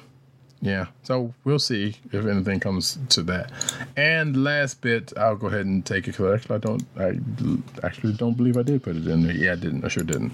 So one that just came off the uh, wire, then I saw some rumblings of Doctor Strange director exit is just the latest in setbacks for Marvel Studios filmmakers. So apparently Scott Derrickson left um, uh, the Doctor Strange movie. okay, Um. So yeah. So apparently, according to this, for many fans, fans and pundits, this is the last, the latest case of the company having friction with a high, high-profile creative mind. Uh, Edgar Wright, Patty Jenkins, and Scott Derrickson are the list of names that officially signed on, then parted ways with the company. Uh, but people are are also bringing up Ava DuVernay's talks with the studio and Joss Whedon's departure as well. I guess in relation to things that you know been- going on. So, I mean, let's face it, that Doctor Strange movie is still going to come, regardless Right. of who's going to do it. So, it may um, have nothing to do with all of the stuff that's happening on Disney Plus. So eh, I don't know. There's nothing saying that one way or the other, but who knows? Um, although has said on his Twitter account that he would still be on board as an executive producer of the film, so he's still getting money. He's just not directing it. right, or he would be. I know there's no saying that he is. See, all in all, in a weird look in the way the the handle doctor is just close to the thing. So yeah, I guess so because the, the that movie I think comes out this week and only this this week this year. So they have to have a whole bunch of it done. You would think by now. So they would just need somebody to run, come in and run cleanup and whatever. Um. But according to, according to this, Marvel's statements to Variety read, Marvel Studios and Scott Derrickson have amicably parted ways on Doctor Strange in the Multiverse of Madness due to creative differences. We remain grateful to Scott for his contributions to the MCU. I admit, I kind of want to know what those creative differences were. At this point, who cares? Right. Um, and that is it for the cinematic news. We will go headlong into the comic book news. Absolute Gotham by Gaslight canceled. Aw. Actually, I don't know why I'm being taking that tone with it. That's not nice. Um, so yeah, apparently they plan to do an absolute edition of uh, Batman Gotham by Gaslight, but that's been canceled. No reason's been given, but a representative for the publisher said that it will be solicited again in a different format. So okay, next up. apparently the Justice League's most powerful member will return and may kill the world.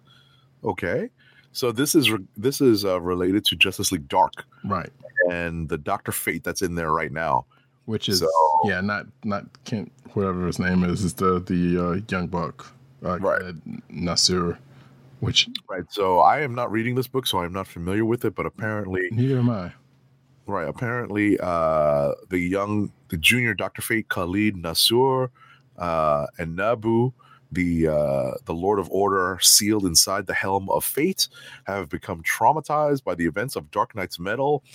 Uh, they're not the only ones, and um, you know, because you know, help us figure out what happened over there, Snyder. Yeah, So anyway. yeah. Good luck. Yeah, for, for those of you got folks who read it, st- Right. So apparently, Nabu has a plan to eliminate magic, and it would, res- but it would result in the death and complete elimination of magical beings in the DC multiverse. So yeah, Oh, That's- weird. stuff right there. Oh, weird. Mm, oh, wow. It's almost like they said, hey, that's the, the thing that Marvel did with Doctor Strange and the killing of magic. If we can do something like that over here. Oh yeah. Huh, weird. Anywho, um, Captain Cold reveals a sur- surprising new spoiler. So apparently, this is a spoiler for the Flash number 85. Which, do we have anyone reading that? I think I think Dirt Dirt. No, a- I thought, um, is up to date. You're right. Yeah, Dirt probably was. I thought Tim was, but I guess you yeah, you might be more right. I read it Um, here and there, but I, I'm definitely not up to date. Sure. Regardless, um apparently uh Captain Cold's got a new power or something, and I guess he's tapped into the speed force according to this or something. Uh and it sounds like the the rogues is similarly yeah, have gotten gotten an upgrade on their powers. Yeah, so Captain Cold reveals a secret ability given to him by Luthor, super speed. Which I'm surprised there's not like a cold force. Which I guess wouldn't that be the still force? I don't know. Why wouldn't he get something that's more aligned in that? Because wouldn't super speed be like heat and friction? You know, I'm thinking way too far into this. Regardless, hey, guess what? That happened. Um, if you're reading Flash, good on you. Next up, So before Superman's big identity reveal in uh, issue number 18, he told one more person the truth. So this was uh this is spoilers for Action Comics number 1018. This is last week's issue. guess so. Yeah. And and uh also post uh Superman number 18 as well. So uh but apparently uh Clark told not just Perry White and Jimmy Olsen, but he also told uh uh Metropolis Fire Chief Melody Moore. I assume there's a reason for that. Right, it's an in-story reason probably. Sure. Um. Oh, it's Clark Kent, the reporter. He is talking to Metropolis uh, Fire Chief Melody Moore, a character who's become an ally to him, both him and Superman. Um. Sure. Okay. Um. DC's Far Sector number one and The Last God number one. Um. By the way, I think that was last week. Never mind. I was about to say. Um. Far Sector came out this week, but it didn't. That was last week. Um, both go to second printing. So cool. The, I have been enjoying that Far Sector book. Um, uh, I don't know anything about The Last God, but it says here uh, Philip Kennedy Johnson, written by and art by Riccardo Federici. Ricci. Uh, the Last God tells the story of two fellowships of heroes as they take on the same apocalyptic threat, but decades apart. Uh, with the realm of Cain Anuun and the very world falling apart around them, a new group of unlikely heroes must band together to com- to accomplish an impossible task. So cool. And uh, we, as we said before, uh, Far Sector is basically the first appearance of rookie Green Lantern Sojourner Jo Mullein um, and her adventures far out in space uh, by uh, sci-fi writer N.K. Jemisin and uh, Jamal Campbell on art, which is good on both fronts. Um, just go check that out. When you get a chance. It's pretty good. All right.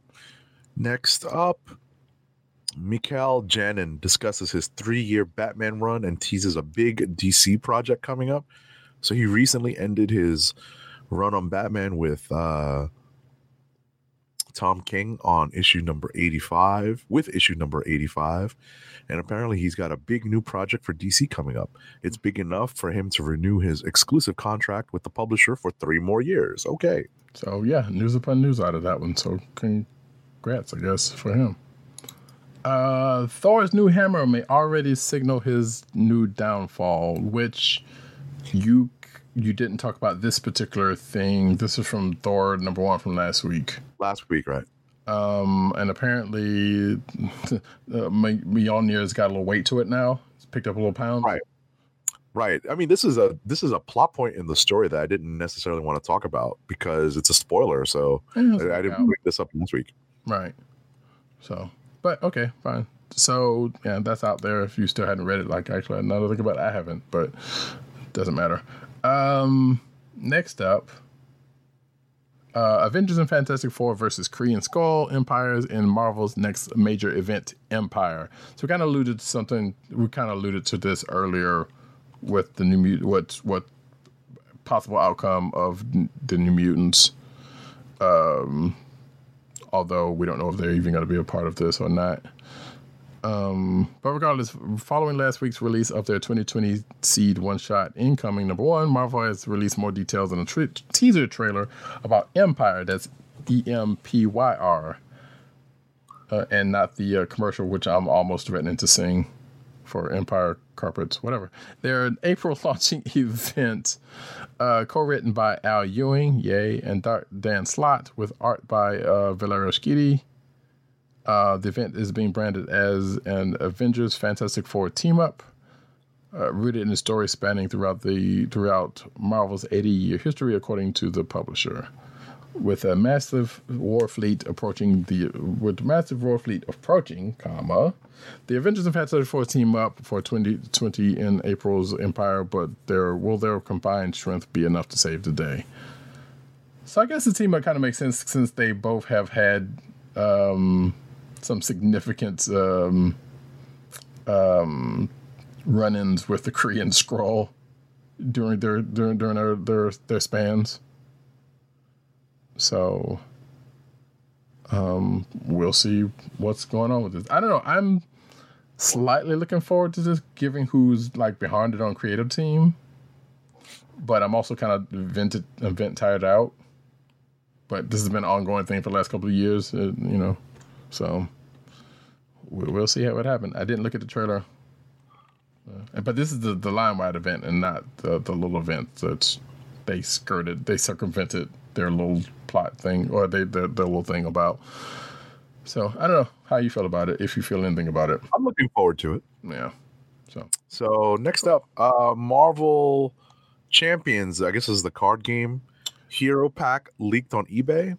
Uh, no, I believe Marvel Champions is the um, um. Uh, is it an online game? That's a card. Oh wait, game? no, this is that one. Yes, yes, yes, yes. This is that card game. Yes, yes, yes.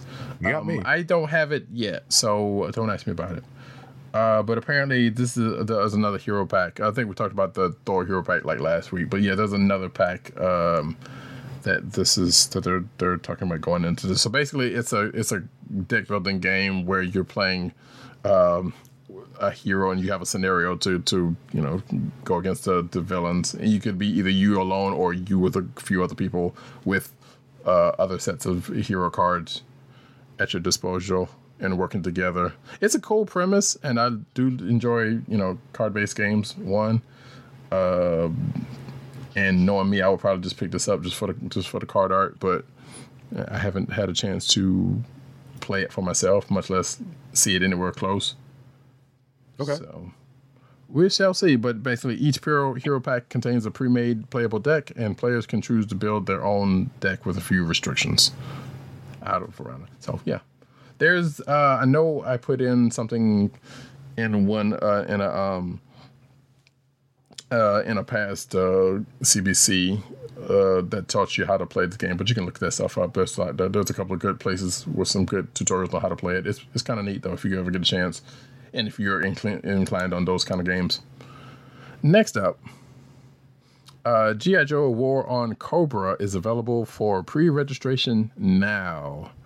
So apparently, according to this article, uh, Hasbro has de- teamed up with D3 Go and Emerald City Games to bring G.I. Joe fans a new mobile strategy game. So this is on your phones.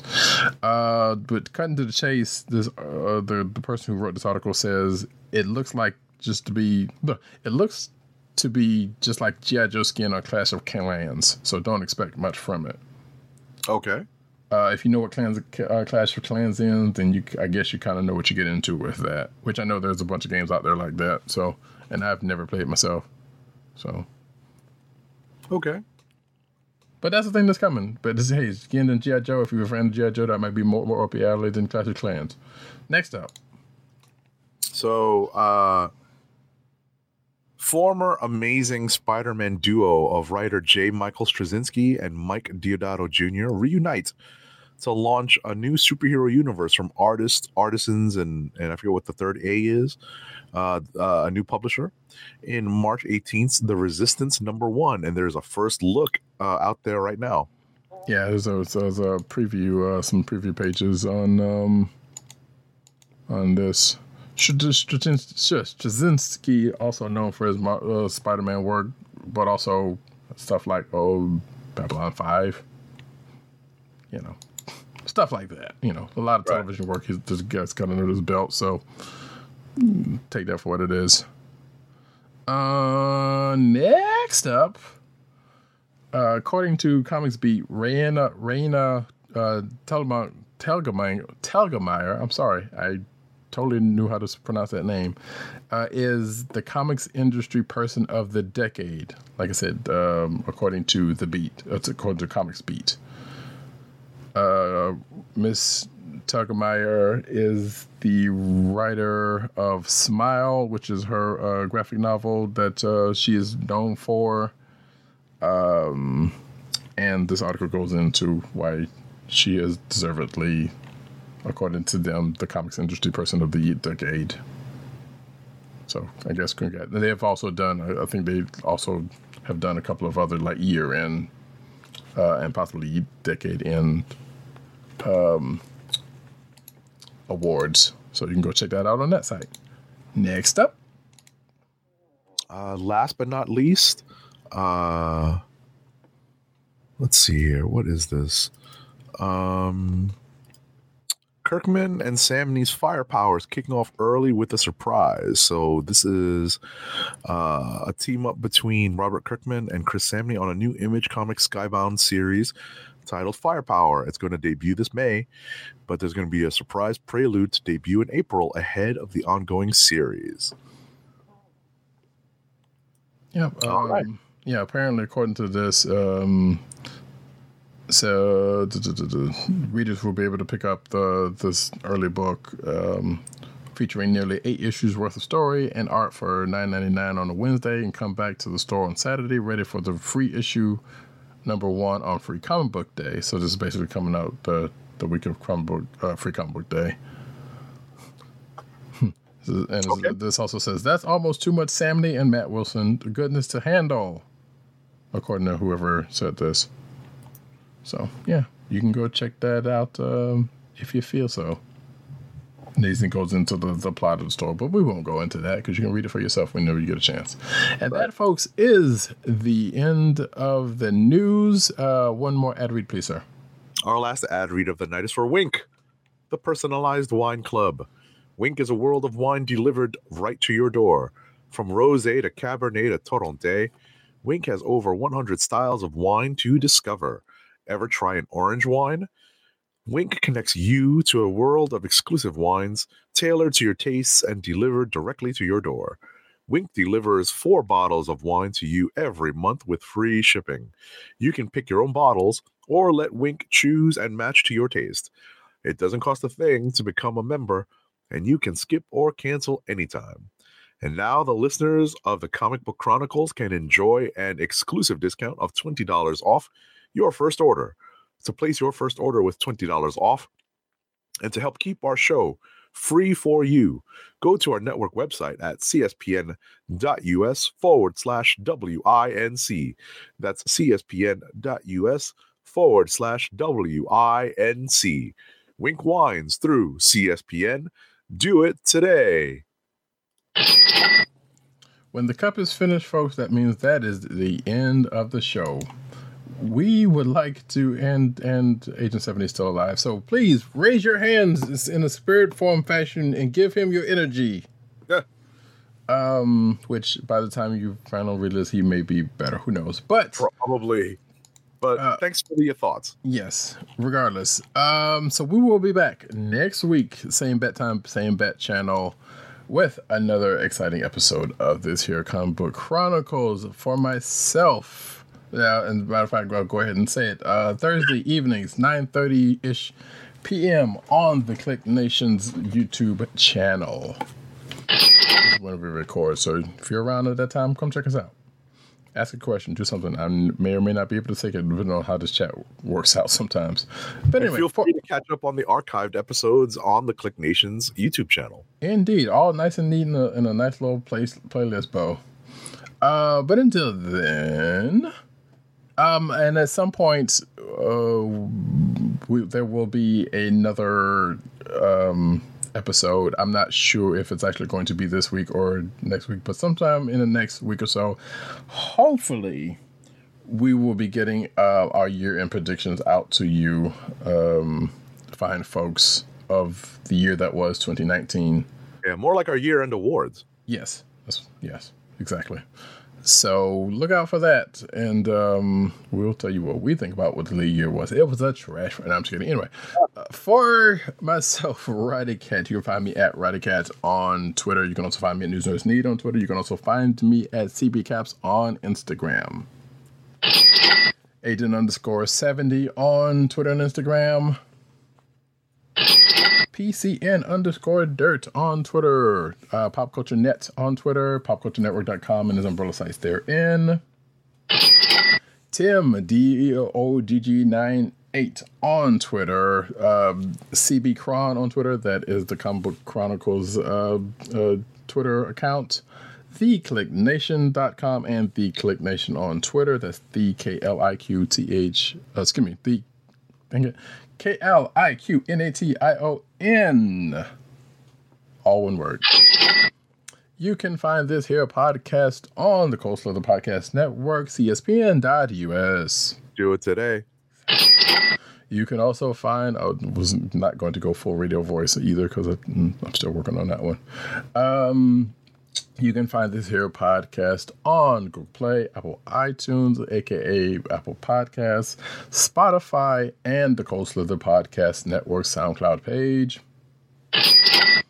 And the aforementioned, like I said, Thursday nights here, you can, you know, where we record, but I've already said that. And with that, ladies and gentlemen, this has been the Comic Chronicles. Peace. Peace. One. I love it when a plan comes together.